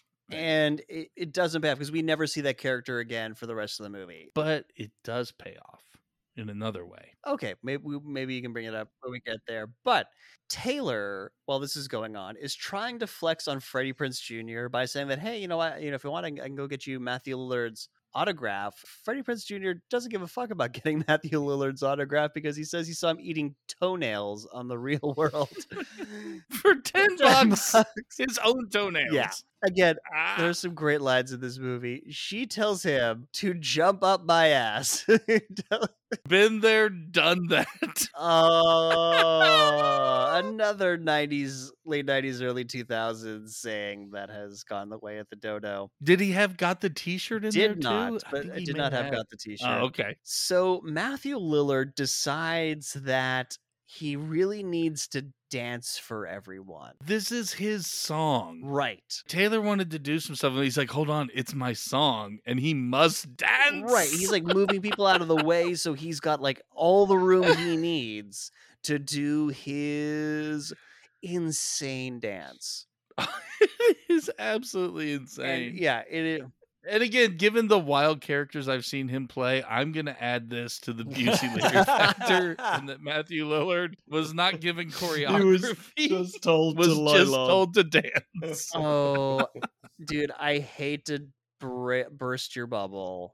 There was absolutely choreography. And do you know what? there was choreography? I'll bring this up again later, but the Oh it, well, we may as well say it now. The same reason for the prom yeah, the dance. scene? director was a choreographer and he just had to have some fucking dancing in his movie. Oh no, mine was runtime padding. Well, there's also runtime padding for sure. So that's why all those dance sequences are so full. yeah, because the Yes. director really The movie is barely over an hour and a half long. They had to pad time, so they put. yeah, I thought I thought it was sequences something to do it. with maybe getting the best out of Usher, but I guess I was giving it too much credit. Too much credit. I think they retroactively got Usher because all of his scenes are at the promise the DJ, and then it's just him isolated in his be, room at the school. Oh, they yeah, no, they were. The the Weinsteins told him to to add those scenes later for time and for extra context. So yeah, Usher was an afterthought. Well, as much of a spaz as this dance is, there's one thing I like from a character standpoint from Matthew Lillard because the song keeps repeating, "Give it to me, give it to me." Give it to me. And on every me, he's pointing to the tattoo of himself that says me underneath it. Yes. And and here's the thing. it. This whole sequence is meant to show us that, you know, Matthew Lillard's a jackass and we're supposed to be making fun of him for doing these dance Yeah. moves. But let's be honest. All honest. these things we already knew. true. All these things already know, but here's the thing. Nobody on this podcast has moves that good. I was slightly jealous. Oh, not you gonna lie. think I th- oh shit. Apparently there's something about John that I do not know. Matthew So- Lillard and I can do the splits as equally well. I'd buy that for a dollar. I'd say I can do it even better because I'm so much bigger. People don't expect it. So this embarrasses Taylor, of course. And so, oh, her name was Misty, discount uh, Julia Stiles. That's the name of the character. Exits the bathroom. This is where she sees herself in the clown face. There's screams. There's Rachael Leigh Cook very, looking very satisfied at getting her revenge. Taylor catches a glimpse of Rachael Leigh Cook and does not care for the fact that she is at this party. This party that's not hers. That's not hers. And I'm not sure the characters are aware of each other's existence. She's just pissed at her. And I don't think Taylor knows anything about her. I don't think Taylor knows that she's there with Freddie Prinze Jr. This is just, this conflict gets magicked into the movie at this moment. Uh, she does actually, because there's that isn't your dad my pool guy. No, but she's saying it in the scene where she where she's confronting her and being a bitch. There's no build up to this. She just sees her Oh, and yeah. Oh, yeah. No, she just sees her and it's like, attack. attack. No build up. Doesn't know anything about her. Doesn't know anything about Freddie Prinze Jr. and her being together. Nothing. She just goes over there and just happens through the osmosis of narrative. Knows that's what kind of what's going on. Unfortunately, frisbees did not drop. no shitting frisbees. We need to get to the worst drink spill in movie oh, history. Oh the oh the one the one where she like oh she spills her wine down her front. It's like oh she oops. very slightly tips her. Yeah, it's not one of those oops and I splash the whole cup. She very barely pours a tiny amount on the front of her dress. I have a theory. This dress was actually worth a lot of money, and so they could only do a half spill up to this point. Yeah, you never even see a spill on this dress. That is Exactly. a very good and then point. they add sound effects of water dripping whenever the camera turns to her. They had to add so sound much. effects of spill in post. this was how bad the spill was. Oh, I I think you're right, Jules. They could only get two of this dress, so you can't fuck this dress up. So she's like, "Oh, you're not gonna cry, are you, Rachael Leigh Cook?" And Rachael Leigh Cook does run away, practically crying. so that they won't see her cry. Yeah. And again, my my high school experience very much in a nutshell. Freddie Prinze Jr. runs after her. This is where she says out by where all the fancy cars are that these rich high school students have. You know, she swore that she would never let them see her cry. This is now number two fall. This is the next fall, yeah. because it's a little bit gravelly with some large flats, uh, like paved or flat stone areas around. And yeah, and so she does a fall out in the front yard three. driveway. yeah. Yeah. oh, yep. we got we got the third trip and fall. It's th- this movie does not know how to fall. It is almost the same as the first one. Like she practiced falling, and so she has this one fall. like it. And the first one was just worse because she had stuff to drop. Yep. Freddie Prinze Jr. gives her a very weird pep talk about, you know, if when you open up to people, you let the bad in with the good. And like it's supposed to be this deep moment. And it just really proved that Rachael Leigh Cook is a much better actor than Freddie Prinze Jr. He's she is so much better than he is. But then I think she gets a better character because Freddie Prinze Jr.'s character is just atrocious. Yeah. There's nothing relatable. He's gone on to do a bunch of stuff that I really like, actually, and has very much surprised me. Yeah, I, I don't blame the actor in this circumstance. I, I blame I blame the role. Blame writing, blame directing. And so she says she wants to go home, and Freddie Prinze Jr. puts his puts his jacket over her shoulders because you know he wants to show that he's he really cares about her. That's kind of what we're getting from this interaction. Back at school, we get some PA exposition because Rachael Leigh Cook finds out over the intercom from Usher that she's been nominated for prom queen. But who nominated her? And when did she get popular? We find out, I believe, much later who actually nominated her. And again, it's the. But the scene that's missing. There's a lot that was missing. But um, It's the scene that was missing is her actually getting popular. it's called the premise of the film, Jules. As soon as she like gets this very surprising news over the intercom, Gabrielle Union and all the the mean girls who aren't Taylor congratulate her because they're really invested in her success in this regard for reasons. I mean, they they do dr- kind of drop a hint that they're friends with Taylor because she's popular and they don't seem to like her, but they put up with her. Oh, one of them outright says "fuck this" when the beepers go off. Yeah, because now the pagers go off, and again, I was like, "Member pagers." right. Hey, remember pages? Yeah, pages. Right. Oh, I remember pages. I remember. I, I I do not member pagers as much because I I never got to have one. I didn't have one, but I remember. So all their pagers go off, and it's Taylor. And Taylor 911 and they're like, "Oh, we have to go. She's our friend." And one of them is like, "Yeah," and things change. She's done. It it will turn out later this is the girl who nominated Laney for homecoming queen. wait, are we talking about discount Gretchen Wiener? No, Discount Gretchen is the one who said she got the text. Oh, But okay. it's the it's not Little Kim, it's the tall Gabrielle um, Union, yeah. Talking about yeah. Yeah. Okay. So she's the one who did it. Okay. Yeah. That that makes sense. The way that she acts towards Rachel E. Cook. I'll say because then she's not there with Taylor when everyone else shows up to hear what the 911 emergency is. Right. Because Taylor's 911 emergency, uh, she reveals as she's weeping in her convertible, is that Matthew Lillard broke up with her. We get a great flashback where he's breaking up with her in the same manner that she broke up with Freddie Prinze Jr. He's like, Oh, baby, you didn't think we were still going to be together when I went to go do All Star Road Rules, did you? oh, you, you did. did. That's so, sweet. Yeah. yeah, like exactly the same way that she talked about breaking up with him before going to college. It was, perfect. it was a great, great moment. While she's weeping, there, she sees a sign that somebody's carrying that says Rachel E. Cook for prom queen, and she is not happy about the competition. Oh yeah. It is on. So, will Rachel E. Cook become prom queen? Will Freddie Prinze Jr.'s character become in any way likable? We're going to take a quick break and we will find out after that. Hey, Jules, what's wrong, man? Yeah, you're looking kind of down. Hey guys, I I have a date tonight, and I really like her, but I just don't think I have the right look. Oh, dude, no worries. We're your friends. We'll, we'll, we'll help you out. Yeah, absolutely. I I think I know exactly what to do. Hey, hey, hey! What are you just doing? Give me t- just taking your glasses off, okay? Give me and Oh my God. John, you're a genius. yeah, here. Take a look at yourself in the mirror, Jules.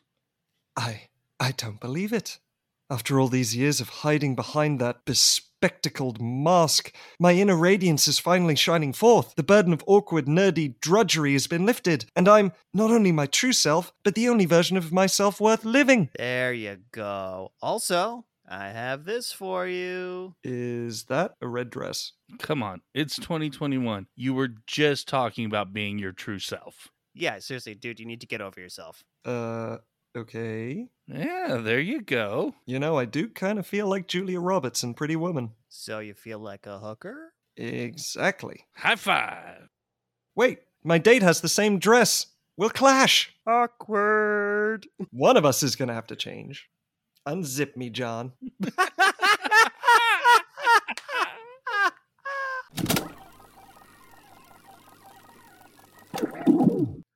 And we're back, and we're going to start off this next scene with some sweet, sweet sleeveless t shirt soccer. Oh, God. I am going to destroy this sequence. I don't think that's how soccer uniforms For work. starters, the goals they're using are for toddlers. No I grown. say these are children's size goals.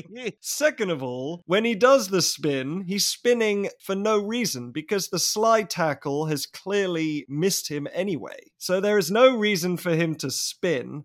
And the goalkeeper clearly just laid himself on the floor so that he could walk past him. And then when he actually shot, it was going in, and they had to change the cut because to make it look like it was going out. It was just the worst combination of soccer ever. Slide tackler, I can never say his name right, but um Vilo Men- Metagia, something like that. He got really big because of the show Heroes and then has had decent success since then. What's that recent show that pops back and forth through time? This is Us. He was the dad on This Is Us in like the flashback era.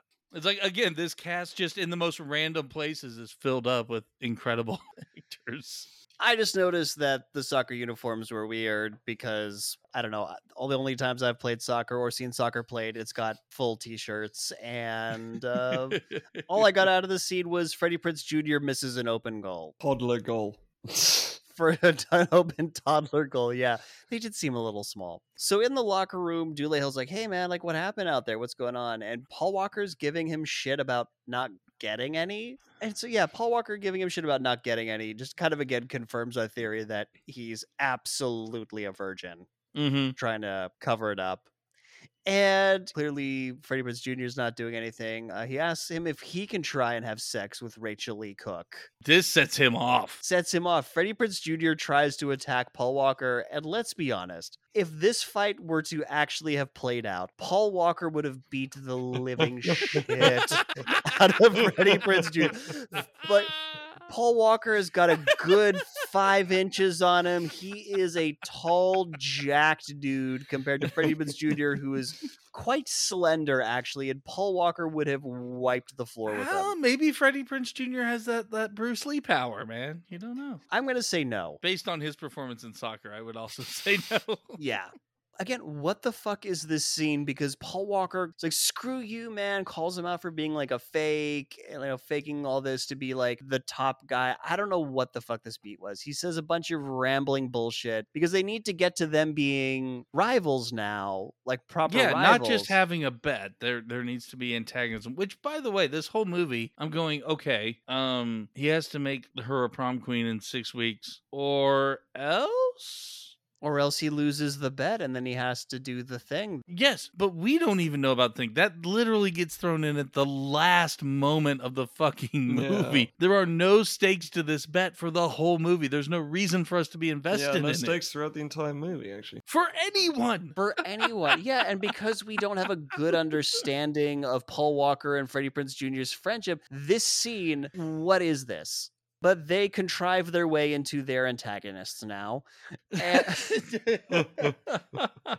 yeah, it's not like Paul Walker's scared of losing and all of a sudden like he's got to give up his fucking car or something, you know? Right, he's just pissed at Freddie Prinze Jr. because he's had some latent resentment towards him that he's only just now decided to express. Pretty much. Well, I mean, there's only like two and a half weeks of school left. It's like the don't go to bed angry thing. He can't leave for college without him angry.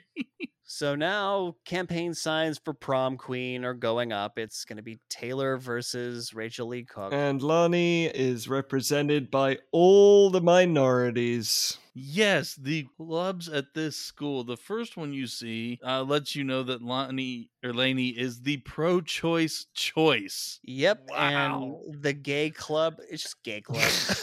the hygiene squad? the hygiene s- It's future custodians of America. I mean, like, what the fuck is this? And then the oppressed prisoners club? Like, what the shit? It's literally every minority. The movie's straining. You can hear it. But it's minority versus mainstream because then that gets countered with have a latte, vote for Taylor. Cut to Freddie Prinze Jr. once again not respecting Rachael Leigh Cook's space because she's painting in her basement. She says straight up as he uh, coming down the stairs to her basement, "No one's allowed down here," and doesn't give a shit. He just keeps coming down. I actually love this scene and the way it's set up and like the the the staging and everything of it because this is her art studio. Yes, it is. And imagine movie art studio. This is the opposite of that. Movie art studio is sunny and there's probably paint everywhere. Maybe you have to put some sheets over some furniture because she's just so creative. this is a dark, gloomy, undoubtedly very dirty basement. yes. I mean, this is how withdrawn of a person she is. The only thing in it is basically the piece she's working on. And it is bright blue. It is vibrant. It matches what she's wearing. It's this splash of color in this otherwise just horrible world. And he's wearing grays and browns and basically camouflages into the scenery the way this is shot. I think this is a fucking masterclass right here for showing her character. I really do love it. Yeah, and we finally get a bit of insight into her backstory because what she's she's painting it's uh, centered around a photo of her mother and there's blues and she talks about how her mom was a photographer and how art kind of runs in the family. She died of cancer. She doesn't really remember crying about it. Yeah, she's emotionally stunted. Uh, like they were at the funeral, they were at the yeah, this is whatever it's called afterwards. Her brother sitting on her lap and her just sitting there. I mean, it's this is really the depression. yeah, it's it's kind of rough. But in the middle of this, Freddie Prinze Jr.'s like, she's really beautiful. To which Rachael Leigh Cook replies, Well, not everything is hereditary. And Freddie Prinze Jr. right. and Freddie Prinze Jr. says nothing. He doesn't disagree with this at all. He just lets that hang. I think he finally realized just how deep her self esteem issues are when Rachael Leigh Cook is like, "Well, it's not hereditary," and he's like, "You've seen yourself, right?" no, but there's no no no attempt. no, to- I know. yeah. Like that's his thought process. Is like, wait a second. yeah, you are a smoke show, Miss Leigh Cook. Like, what?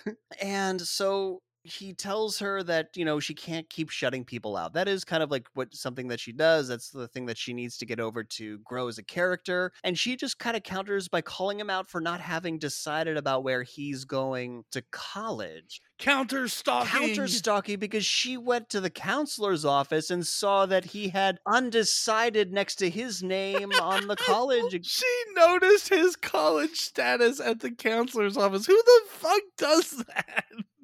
And also, why are those posted? Well, otherwise you can't have a, a confrontation in this scene, you know? They realized that that one thing that they'd brought up of, about his character needed to be resolved at some point. And so Freddie Prinze Jr. tells some long, boring story about how his dad always wanted him to go to Dartmouth and how he always felt pressure to follow in his dad's footsteps. And And I love the way this is handled later. yeah, Because all we get is Freddie Prinze Jr.'s perspective on this, on that this Dartmouth expectation has always been there his entire life. to which Rachael Leigh Cook rightly says, Hey man, that's a great fucking problem to have. You know that, right? You know you're being a little, not in those words, but Right. essentially what Yeah. She basically just goes first world white Like, people problems at Yeah, very much. Yeah. And he calls her Tony Robbins. because it's like he's trying to say, you know, yeah, like to have this guy's. I'm sorry, you're attractive, you're rich, you're the fucking class president, you're popular.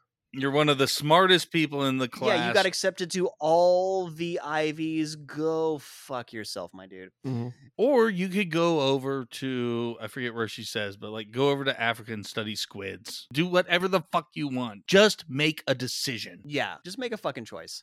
And so Freddie Prinze Jr. decides to lean in for a kiss. And Rachael Leigh Cook pulls off the ultimate power move by just making him do all the work. He's got to lean into her. She's just going to close her eyes and you got to do all the work, motherfucker. She says something, I forget what she says, but it, it cause, gives him pause. He doesn't actually kiss her. And he starts running up the stairs. Rachael Leigh Cook is very confused by all this. And he's like, let me call you later. Because clearly, like, he's thinking about the bet and how, I, I, I don't know, I guess guilt causes him to run away. The way he looks when he runs away is like, I just found out I was gay, but I need to leave.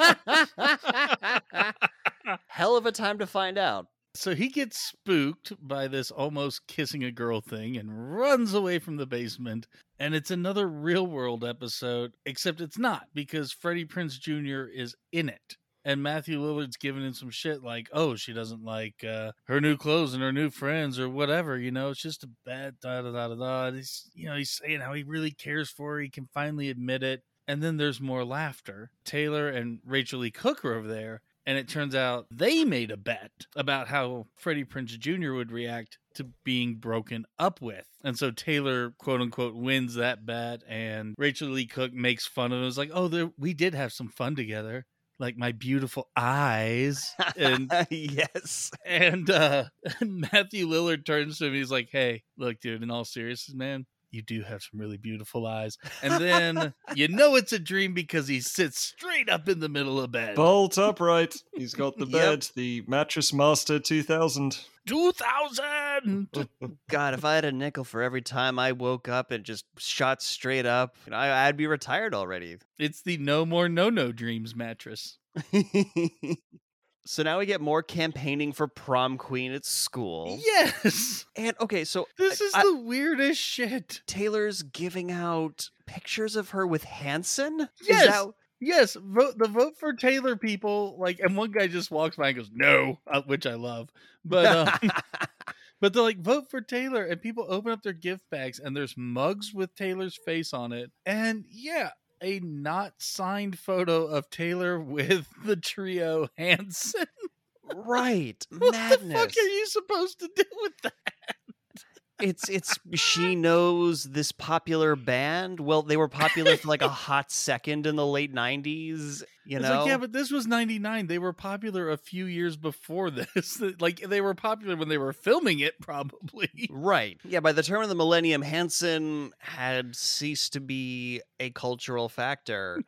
so now we get a rap about Rachael Leigh Cook, just two black students with you know group of other students around them just rapping about how they think that Rachael Leigh Cook is way better than Taylor. Yeah, at, at first I thought it was going to be a rap battle, but no, it's two different people taking the same side. And I still don't understand why everyone thinks Laney's cool all of a sudden. Just because she played some beach volleyball and showed up to a party wearing a dress. Yeah, the broader school finding her popular is It really makes no weird. sense. It makes no sense. Yeah. Especially since she hasn't changed. Exactly. Like she's not acting like the popular crew or anything like that. She's still herself. I mean, you know, yeah, she'll show up to a party now, but And she's not even campaigning for herself. There's just these random people doing it for her. It's like this whole prom Yeah, queen thing power is happening to her. Yeah.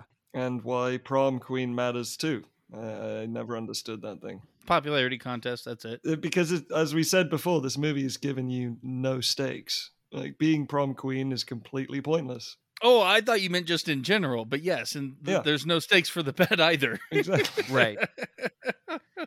So while this rap is going on, Paul Walker is watching while smoking a cigarette. yeah, it turns out he's public. a smoker. He's a smoker, but he's smoking at school and nobody's stopping him. No teacher is like, hey, what are you doing smoking at school? Blah, blah, blah. And he's so upset by this rap about how awesome Laney is. He drops his cigarette butt in like the Diet Coke of the kid next to him. yes. He, What an I, asshole. I know. I, I wrote this active dickishness is brought to you by Diet Coke. so in the cafeteria, Rachael Leigh Cook is having lunch with Elden Henson, and she asks him whether or not she's kissable. Because I think she gets really hung up by the about the fact that Freddie Prinze Jr. did not kiss her in her basement, even though he was completely violating her personal space. Elden Henson kind of says, "Look, if we weren't totally platonic friends, I would be making out with you all the fucking time." He clearly is holding a candle for Rachael Leigh Cook, but he kind of got friend zoned very early on in their lives. So they're interrupted by Kieran Culkin. Yeah. Is this his job? Fresh ground pepper. Yeah. and I think he's on roll. You never see it, but the way he moves, I think he's on roller skates. No, he is on roller blades, and you do see. well, of them. course, because it's the '90s. it's the '90s. Oh, you do so- get to see him. I didn't. You do get to see them. See them. So he, yeah, he he apparently spends his lunch break rollerblading around the cafeteria, offering, Offering people fresh fresh ground ground pepper. pepper out of a giant pepper mill. Yeah, he, he totally stole this from Olive Garden. it was just the weirdest thing. Fresh ground pepper. He's full on waitering this school. Yeah, and it's like, dude, this is chicken nuggets and mashed potatoes served with an ice cream scoop. What the fuck are you doing?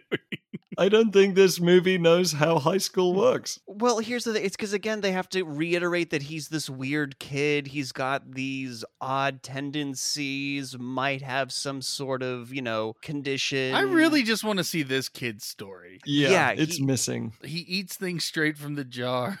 He mimes air making out. He just travels around offering pepper. What the fuck is with this has a hearing really aid for know. reasons. My, I suspect he For just wears it to. I just I suspect he just wears it to wear. He actually doesn't need it. He just wears it. I think he's an aspiring restaurateur. That's why he prepared the drink for Freddie Prinze Jr. That's why he's rolling around with freshly ground pepper. This is his dream. And then while he's rolling around offering people freshly ground pepper, he offers it to Sarah Michelle Gellar in a non-speaking role. Yes, we have almost the entire main Scooby Doo cast in this movie. We're just missing Velma.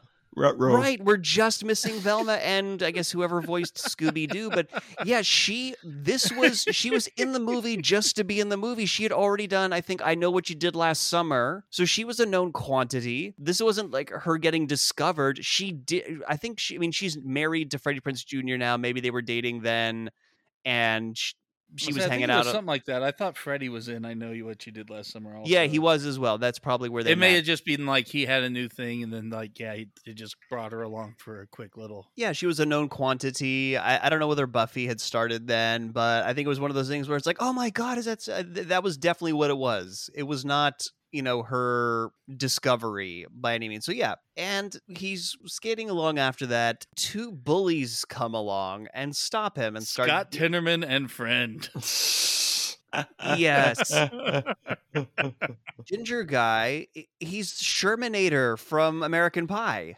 And while the one guy who's wearing a sleeveless t shirt that conspicuously says kill all artists with a pistol on his shirt, which, woof, Columbine had happened, guys. Like, this is a yeah. bad look. Even the worst teenagers wouldn't wear that shirt. I can't think of anyone on the planet who would I genuinely. wear can't that imagine shirt. a single school dress code that would allow for It's like, yeah, no, I, I, I could imagine a lot of people who would wear that, but not being allowed to wear it in school, though.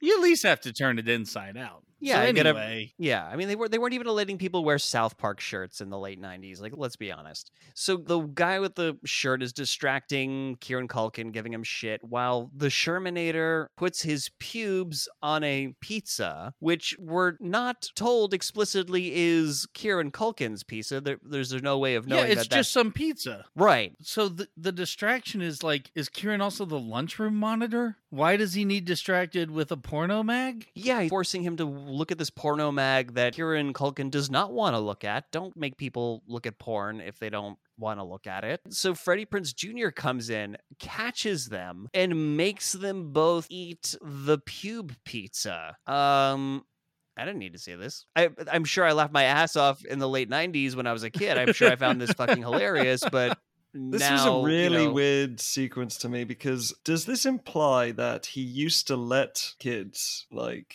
Culkin eat pubes and that was fine, and that this is showing how he's no longer letting kids eat pubes? So the way I see this, the reason for the scene was because of the fight he had with Paul Walker. And Paul Walker's like, "You ain't actually shit around here," and he's showing off that you know he's still the alpha male. He's still the big guy. I can make you eat pubes. I can make you eat that guy's pubes. Also, this is my buddy, so don't fuck with him. You know. Yeah, he, that's basically what he says. But then he catches Laney's eyes and freaks out and fucks off again. Right, because part of me was thinking, okay, this is also him proving to himself that he actually does care for her, and he's going to express that by taking care of her brother, who she's basically been a mother to since her own mother Mhm. died. But yeah, so he saves her brother from eating pubes, doesn't go over and talk to her, just fucks off. So that's how you impress girls. You force uh, force weird, awkward teenagers to eat their own pubes. It's called romance, Jules. Well, and each other's. And each other's. and each other's. Yeah. Paul Walker is now going to take a stab at stalking Rachael Leigh Cook at work. Right. God, this poor, poor Rachael Leigh Cook. This entire movie just happens to her. You know what I mean? If there weren't for these popular jock assholes like just fucking with her life, she would have just gone on as normal, had her few friends, done her art, you know. But no, they got to go and bug her at work and at home and in her private basement studio. Also, anyone notice the Los Angeles AIDS Walk flyers? Yep. In, very 90s font. Yeah, but I mean, you know, she's all about activism in any and all of its forms. So Yeah, it makes sense. So he asks her out to prom, and her reaction is like, fuck no. He says, Is that a no? And she says, That's a hell no. good on you, Laney. Good on you, Rachael Leigh Cook. Paul Walker not taking no for an answer, like a, you know, person who respects boundaries and consent and all that good douchebag, a colossal douchebag. He lies to her about Freddie Prinze Jr. not caring about her, having told other people that he actually still likes Taylor. And also, you know, when she kind of is has a moment of hesitation about whether or not this is true, he points out that Freddie Prinze Jr. hasn't asked her to the prom yet. And Rachael Leigh Cook trusts this guy way too fast. Yeah. Yeah. She's like, wow, he made a good point there. Hmm. It's the it's the one thing that sometimes happens in movies is that people trust whatever words come out, you know? You got to get the them. story moving, Yeah. sure. But Paul Walker is once again clearly doing this so he doesn't lose the bet that has no stakes. Well, no stakes that we as an audience know of. There are stakes. We just don't know about them. And there's so So there's no reason literally for us the to be last invested. scene when a different character literally says, Wait, what were the stakes of that bet? There are Yeah. stakes. We just, as an audience, don't know about it until literally the last five minutes. And So we have to presume that there aren't any. rationally we have to presume there are no actual stakes. Yeah, so again, Rachael Leigh Cook way too easily trusting of this jock asshole who she doesn't like, who, you know, rationally should be like, okay, cool. Hey, Freddie Prinze Jr., what the fuck's going on? This Paul Walker guy just came in and bugged me at work like you did and said all this shit. What's going on? Okay, I got your side of the story. I can make a rational decision. Nope, because then we don't have the rest of the movie while she kind of like looks upset about things, Paul Walker lets her know that, hey, you know, just so you know, the prom offer still open, okay? Cut to Freddie Prinze Jr.'s bedroom, where Tim Matheson has found all of the acceptance letters. And I love Tim Matheson in this scene. I really Yeah? do. Yeah, because he's like, what the fuck, man? You had all of these. You couldn't make a choice. The date has passed on most of these. You're ruining your life. You're giving up. Yeah. You know, you you've literally got all these opportunities. And Freddie Prinze Jr. starts pulling the well, it's my life, not yours, Dad. I don't want your life. Yeah. Yeah. yeah. And they totally don't play into that. Like I'm expecting a full house moment of, oh, I'm so sorry, son, and this is how I da da da da. I'm da." calling out that cliche though. It's my life, not your Oh life, yeah, no, totally call that one out. But they don't follow it up with like this. Oh my goodness, what have I done as a parent? He's like, look, this isn't about me. Sorry if it came across this way. You have to learn to make decisions for yourself because you're a fucking adult and life's gonna hit you whether you like it or not. And walks out. yep. Yeah. That's yeah, he's basically like, I, he's like, I'm sorry, I came across that Like, I expected you to follow my exact path, but I literally never said that. That's just a thing that you Right. made up in your head. yeah, we only ever heard Freddie Prinze Jr.'s side of the story, and he's just like, "You had all these letters. Why didn't you apply to one of them? Why didn't you reply to one of them?" He's like, "Well, I just can't pick a thing out of it." He's like, "Y- "Well, you better, because that's called making a fucking choice." Yeah, the future is going to happen whether you're ready for it or not. the is same exact thing Rachael Leigh Cook as he- told him in the basement. Again, Freddie Prinze Jr.'s character arc is just so weirdly underdeveloped. It's just not being able to make a choice. I, I it's stupid. As a friend of mine would say, these are champagne problems. Yeah. You know. So back at school, Usher is expositing that it's two weeks to prom and the race is really tight between Taylor and Rachael Leigh Cook. And then, so they bump into each other because they both have entourages for some reason. Late Rachael Leigh Cook has an. I mean, Taylor, yeah, I get why she has an entourage, but Rachael Leigh Cook apparently has manifested an entourage, and they bump into each other. There's this weird sizing And each it's other supposed to be a photo op. It turns into a photo op. It's really weird. Like, first of all, Taylor is way the fuck taller than Rachel Yes, Lee Cook. There's a, somebody to take a photo there, and Taylor makes it look like they're buddy buddy because she thinks that's going to be better for public opinion. I wish they actually like had a still that they would present because Taylor's like, eh? and Rachael Leigh Cook is just glaring up at her. She's not looking at the camera. She's just glaring up at her. So as she walks away, she, I think she grazes like there's like a group of She nerds. just shoves her way through some nerds, and one's like, "Oh, I think I touched her boob." Er, nerds funny. So at the prom venue, Taylor asks Freddie Prinze Jr. about their plans for for prom. She's like, "Yeah, so we're going to prom, right?" Can I one sec? There's a few things that Usher said that really bothered me. Okay. And he talks about how prom's coming, so you know what that means, everyone? Crepe paper, cleavage, and Cristal? Who the fuck is serving champagne at high school prom, especially Cristal? I mean, at, at somebody's after party, there's going to be Cristal because that's how rich kids prom, I guess. Yeah, but right at the actual prom, where the fuck is the Cristal? Okay, fair point. Next item of contention. This is the only other one. He also tells everyone to vote early and vote often. How many fucking votes do you get to put in this race for prom king and queen?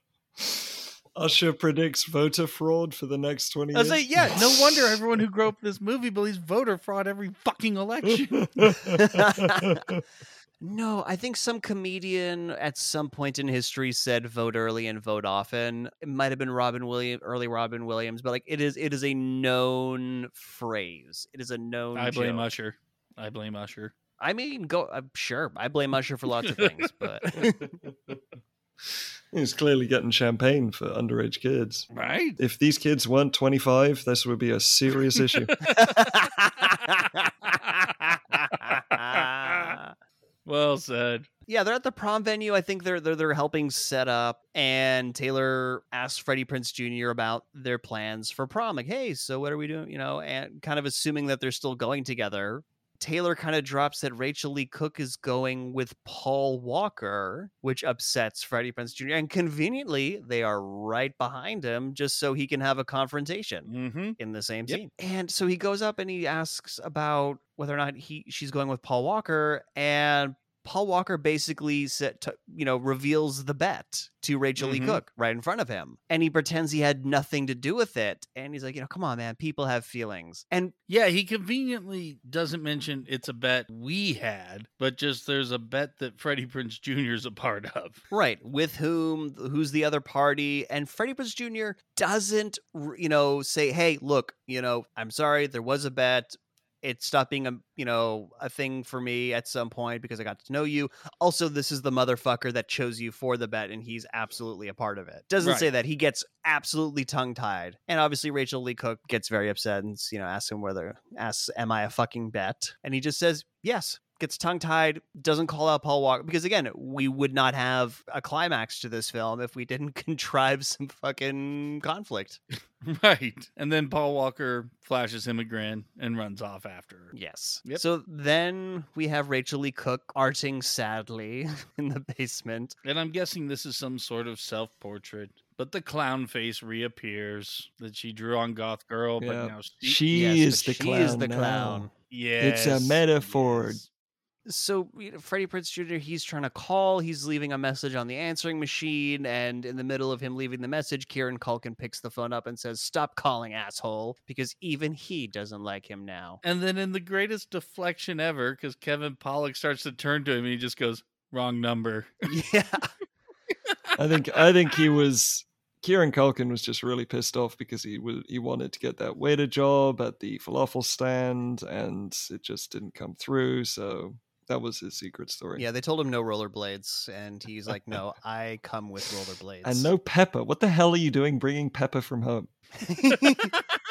we have pepper here, okay? This is my own special blend of black pepper.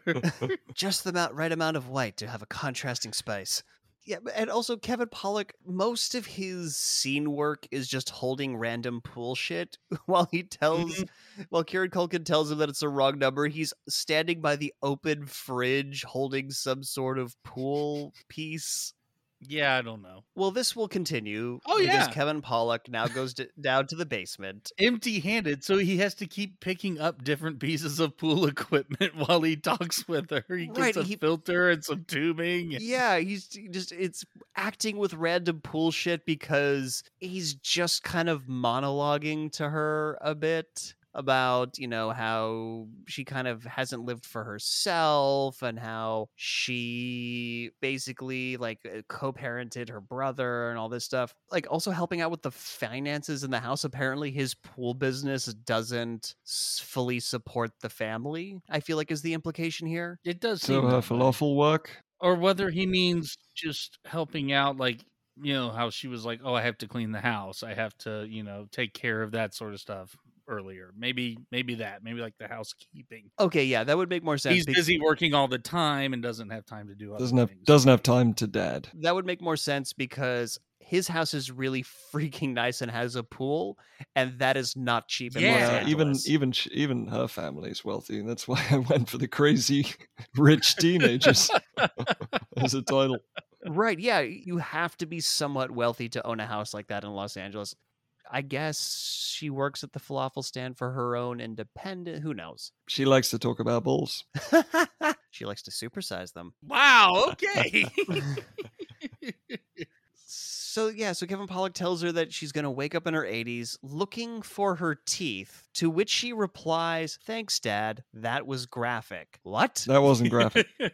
the fuck is that was a graphic looking for her teeth yeah so basically worried about her missing out on her life letting her know that it's okay for her to do her thing. And she's you know mentions that she's not going to be going to this prom, and he says, "Look, there's this guy who's waiting for you, handsome dude, just waiting for you to." Was take you this to M Night Shyamalan's supposed to be- um, twist? Maybe because there because there is this like sense of ooh who showed up to take her to prom, and it's Paul Walker. yep. Yep. Yep, Paul freaking Walker. And you know what? He's actually pretty charming in this scene. I mean, we know it's all ulterior motives for him, and I really went southern right there for some reason on ulterior. But he's like, "Hey, if you don't want to go, I get it, but hey, I didn't ask anyone else, and I'm here. And hey, you know what? You don't even have to change. She's in her paint overalls. Yeah, she- she- again, you know, yeah. He gives her this moment of "You're great just how you are," is what he's saying, and it's just a shame that he's an asshole who doesn't actually Yeah, mean it. this is the thing. This was a great opportunity to give a character another dimension. But because it turns out that this is him just being underhanded, there is no other dimension. This is like every single character is a caricature. It's it's so frustrating when when we reach this moment. which is what made it entertaining for me because they are so laughably one dimensional. Yeah. I could still enjoy it. So we also see Freddie Prinze Jr. getting ready to go to the prom, and he's putting a corsage on his sister's wrist. He's taking Yep. Anna Paquin. He's taking his little sister to prom. Anna Paquin tells Freddie Prinze Jr. to not worry. Rachael Leigh Cook will be there. Somehow she divines this. And we also get to see a very huffy Taylor sitting alone because Freddie Prinze Jr. didn't come to pick her up. With a tray of margaritas. Three margaritas. It's like one's partially drank, but yeah, she has a tray of margaritas that she is being very sullen next to. So now it's prom time. We see the photographer who has no time for Dule Hill and Gabrielle Union's no, bullshit. he has no time for anyone. They walk up and he's like, "Give me a fucking smile right now." Yeah, give me a fucking smile. And, you know, giving shit to the guy who brings a blow up doll as his date. Again, nobody takes it away from him. They take away his alcohol. I was alcohol. about to say this is shirtless, or not shirtless, but sleeveless guy from the Tenorman scene brought a fucking blow up doll, and the hey, give me that Mister from one of the chaperones as he took away a bottle of booze. Yep, not the blow what up the doll. fuck? And you see him dancing with the blow up doll later. He's out loud and proud. He's loud and proud about his blow up doll. Just wants to share it with the Yep. world. Wow. Anna Paquin and Freddie Prinze Jr. arrive, and she tells him to find Rachael Leigh Cook and cut in. And now I have an all caps funk Yes! soul brother. Jesus. Bring back that song. I want to hear that everywhere. I miss that song. Oh my god, I, I, love this can't decide if I love or hate this song. it's like I mean, if yeah, if you're in a situation where you just want to like rock the fuck out, even though it's not a rock song, um, you know, or like you're at a dance, you just want to go crazy. It's fucking perfect, It is. but you can't listen to it. no. No, no, it is not a song you just Because put on and listen to. It's three phrases that repeat, and the music changes throughout. But that's I think it's one of the craziest things I've discovered doing this podcast is that the movies were a lot more disappointing than I remember, but the music was so much better than I remember. I don't know if it's the retro Yes. charm now. the or music what, was but way. I'm better. smiling whenever Yeah. I hear songs in movies from the 90s. Oh, that's your nostalgia kicking in. It could be, yeah. But the movies themselves, I rarely have nostalgia for, except for Predator. Yeah, but you hated this in the first place too. So I'm pretty sure Funk Soul Brother was in one of the FIFA games. First of all, this song is Rockefeller Skank. Thank you very much. Oh well, excuse me. Yeah. And it's basically comprised of four other songs remixed and mashed together. And Fatboy Slim did it right. In order to get this song and get permission to use everything, um, all four of those other artists got 25%. So, as huge as this song was, he got nothing. Wow. He made it for love of the That's game. brilliant. Yep. Yep. Respect. And that's part of the reason I love it. I mean, you know, most of the time it's going to irritate the shit out Despite of the me. song, did anyone feel just as off put by the fact that everyone starts choreographed dancing in this? Okay. We are almost. Two we are almost there. Oh, let's just. We're do almost it. there. Ah.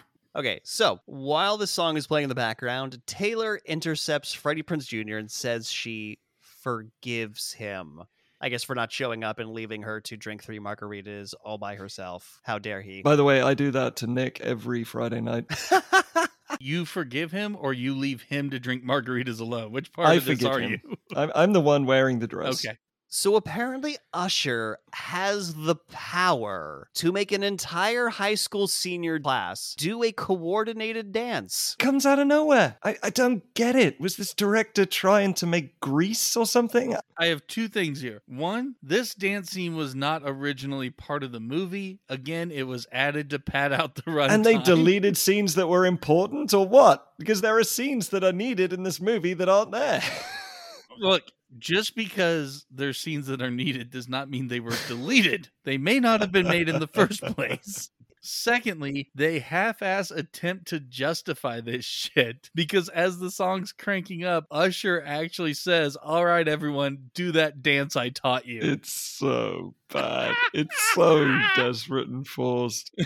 And it's so long. The sequence is so it's the whole song. so Yeah. long. It is gratuitous. So now we see Elden Henson sitting alone eating all the shrimp. yes, he is. Not just eating some shrimp, he is eating all the shrimp. And honestly, that is like the best way to spend a prom. I'm going to say that Elden Henson is making the correct choice.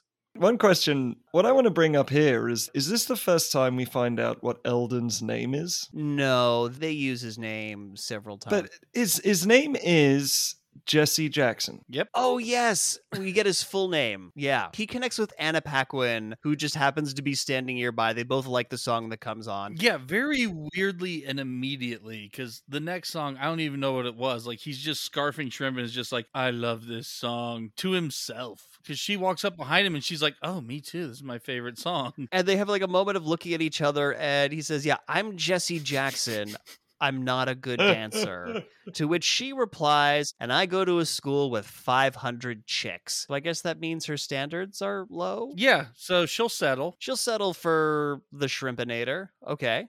So then Miss Cleo, art teacher, approaches Rachael Yet Lee she's still carrying this damn feather thing. because she's an art teacher and she's so, you know, Cultural. eccentric. Yeah, and she's here to let her know that her latest piece of work, the one that had her mother in it, was the best she'd ever done. You know, whatever has gotten you to open up like this, don't let it go. Basically, gu- trying to guide her to Freddie Prinze Jr.'s dick inadvertently. And so Rachael Leigh Cook spots Freddie Prinze Jr. and Taylor dancing and is very conflicted about, you know, how she feels towards him. But by the way, we didn't quite bring it up in art class, but it's definitely a factor now on your bingo cards. Uh, magical black. Oh Lady. yes. Yes, very true. or just black lady there to serve the plot of the white people yeah Mm, no, magical black lady. She's walking around with that feather again and listen to the advice I've been trying to tell you all this time. Also, I told a bunch of art schools you like that you're really good now because of one painting. yep. Ugh. yeah yeah that is that is the extent of her characterization and yeah the magical black lady is a an established problematic movie trope Yep. So so in the men's room paul walker is bragging to this is the scene that convinced me that Paul And- Walker's character is a virgin. Oh yeah, this Garen Yep. fucking tease Yeah, that Paul Walker's character is a virgin. So he's in the bathroom bragging to Dule Hill and some just some random dudes that he's totally gonna bang Rachael Leigh Cook later in a hotel room that he's rented out. And Dule Hill is giving him appropriate levels of shit about this because Paul Walker's like, "Hey, this room number is going to be famous after tonight." And he's like, "What? Are you going to go get murdered there?" he does. It's amazing. Because Hill doesn't And believe then- him at all throughout this movie that he in any way has sex. and Paul Walker is started. You know, he gives his spiel, and Dule Hill's like, "You know what? I sense making a bet, but you know what? No, man. Let me just tell you, there's no way she's going to fuck you. Yep. just listen to me." He even tries to like brag to the randos, like, yeah, man, you believe I'm gonna and the guy's just like, nope. And then there's no one in the room, and he's like, "Yeah, yeah, this is totally my night." he says, taking a swig from his hip flask as if to convince himself. It is more to himself. Yeah, he's absolutely talking himself up that he's finally going to get to have the sex. So Paul Walker exits the bathroom, and it turns out that Elden Henson was in the stall the whole time and heard everything. So Elden Henson runs back to his table, gets winded because fat guy. And then he tries to do it again because he tells Anna Paquin, and Anna Paquin's like, "Well, shit, you got to tell the person that matters Right. to."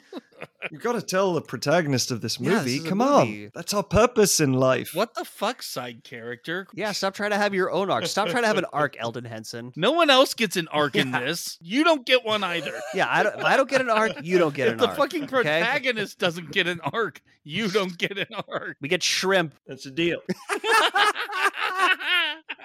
you get shrimp, okay? Yeah, you get shrimp and I get makeup. That is the extent of our characterization. So it's now time to announce the prom king and queen. No surprise, Freddie Prinze Jr. is prom king. Uh, and apparently, in the closest vote in the school's history, uh, Taylor just becomes prom queen. Although not that close. It's 54 to 46. There's an 8% margin, which is, it's not a landslide, but that's a solid, those are solid margins. I'm going out and saying that there's only 60 people in the class and a few of them voted often and it's liter- there's literally only 100 votes to count.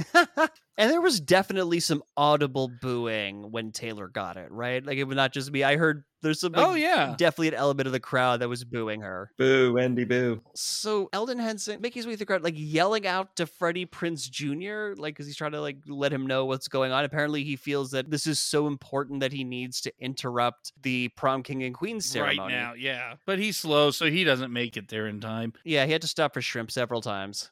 Freddie Prinze Jr. gives a commencement speech. Yeah, I it, very generic, weird. Yeah, very generic, very weird. We have our whole lives ahead of us. We can be whoever we want to be and strive for success.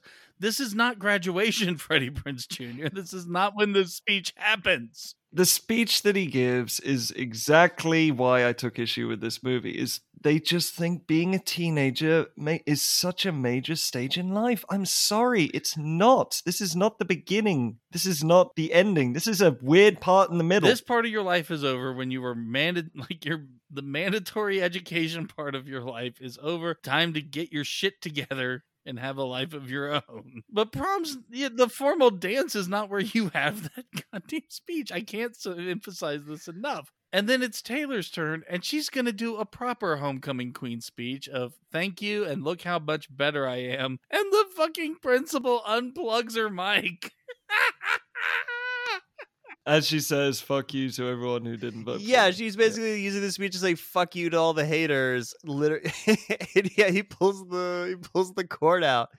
So Elden Henson is, you know, kind of pulls Freddie Prinze Jr. off in the middle of his speech, calls him off the stage, and at first he's too winded to explain what he wants to say because, you know, fat guy, although not really fat guy. And Anna Paquin's like spends way too long trying to get Elden Henson to to say the thing, even though she knows what's going on. Eventually she gives up on him and tells him about Paul Walker and Rachael Leigh Cook going to a hotel room. So Freddie Prinze Jr. leaves the prom and he's driving around talking on his cell phone. He's calling all the hotels. He's trying to figure out where Paul Walker and Rachael Leigh Cook are. And I don't think hotels are ever going to tell people who's staying with them, right? I feel like that's not a thing they do. If you're trying to call a certain room, I think sometimes. Well, no, do. you could be you could call and call a certain room, but you can't be like, "Hey, do you have a so and so staying at your hotel?" yeah, they're going to say, we're not going to tell you whether or not we have a person staying Yeah. with us. Well, 'cause Freddie that's- Prinze Jr.'s graduating to superpowers level of stalking. you know,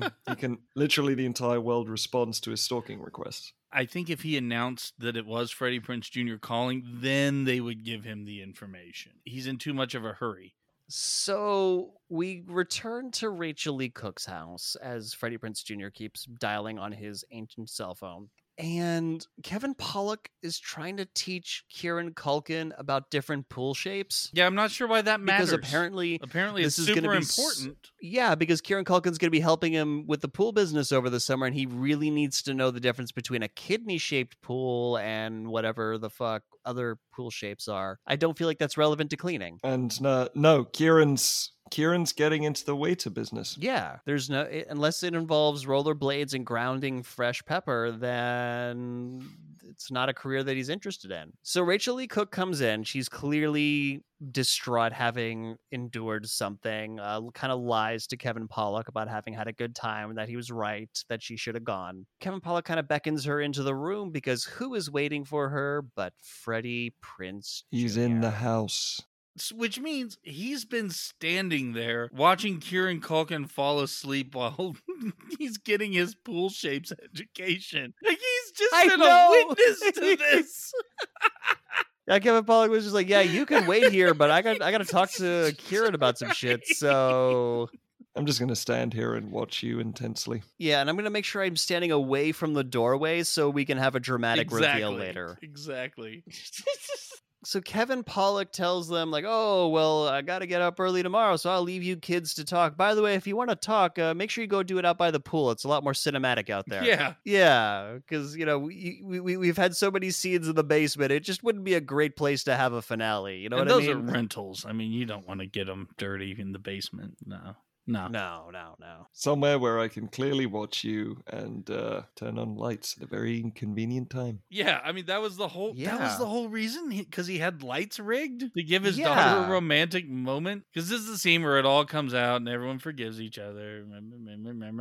It's a very bullshit scene. It is. Kieran Culkin, before they go outside, apologizes to Freddie Prinze Jr. for calling him an asshole, and they they make up. So before they go out, Rachael Leigh Cook mentions that like she figured out what Paul Walker was doing way too late. She was apparently really naive, and I guess got all the way to the. Possibly the hotel. Yeah. I mean, my, my note here is finally someone reacting to the rampant sexual harassment that was going on at this school. And her reaction is incredible because what she did was, I guess Paul Walker tried to get fresh. She took out a fucking air horn from her purse and blasted it directly into his ear. And she says, I really hope I didn't do any permanent damage. And you did, Rachael Leigh Cook. Yes, you you did. And it did. was superb.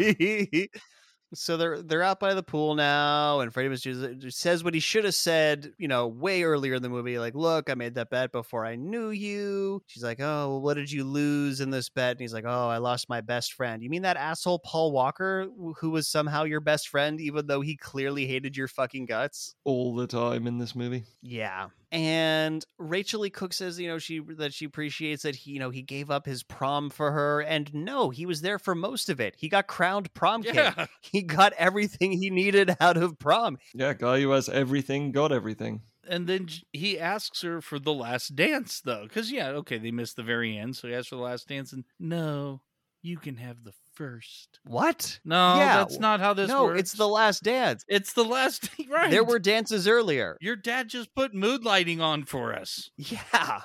And then we get this great line. She says, This is the worst line in the whole fucking I movie. feel like Julia Roberts in Pretty Woman, except for, you know, the whole hooker thing. God, that line is sucks. It's so bad. That's pandering. Uh, and then after some foreplay banter about art school, they finally kiss. Yay. I had absolutely no emotional reaction to And that kiss. then the moment we've all been waiting for for the entire 90 minute runtime. Hey, so that bet you guys had, were there any stakes for it? Yeah, we get this as the camera pulls out to look at the city. and We hear this in voiceover. so it's graduation. People's names are being called up. This is where you find out that Paul Walker still can't hear. Uh, by the way, prom is not a night before graduation thing.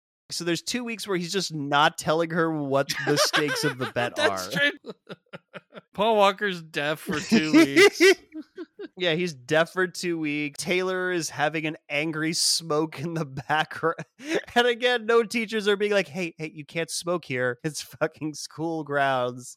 God, American graduations are boring. Having to sit there in a nylon fucking gown, Mhm. waiting for your turn to go up for three seconds, get your diploma, the worst. Yep. Do you, do you know that did not happen in South Africa? Do you know what they said the day after I finished my final exam? Get the fuck out of town. You have 24 hours to leave. Otherwise, we're going to withhold your exam results. What? Yeah. So I went to boarding school And to make sure that, you know, students who, because people finish their exams at different times because people did different subjects, once you were done, they wanted you the fuck out of town because they knew that you were going to get drunk and go crazy. They wanted you out of town so you wouldn't disturb the exams that were still going on. So they said, look, you need to leave town in 24 hours or we will withhold your final exam results. I got absolutely wasted that night. That did not stop me, but I was out of town in 24 hours. I didn't want them withholding my exam results. So the idea that you have this whole ceremony, very American. I don't know how they do it in England, but It was like a one day thing. Some people showed up. so Paul Walker, yeah, he's de- he's still deaf, but also he's chewing on his tassel.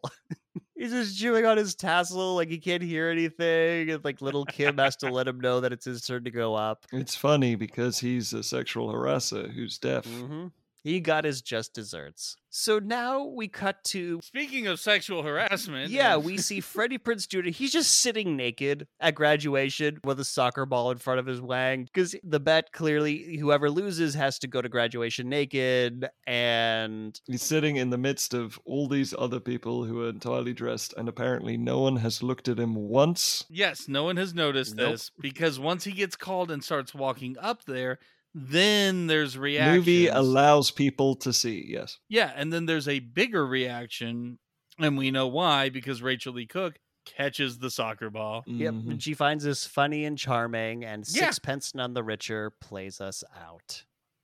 She's found her supersized ball. yes.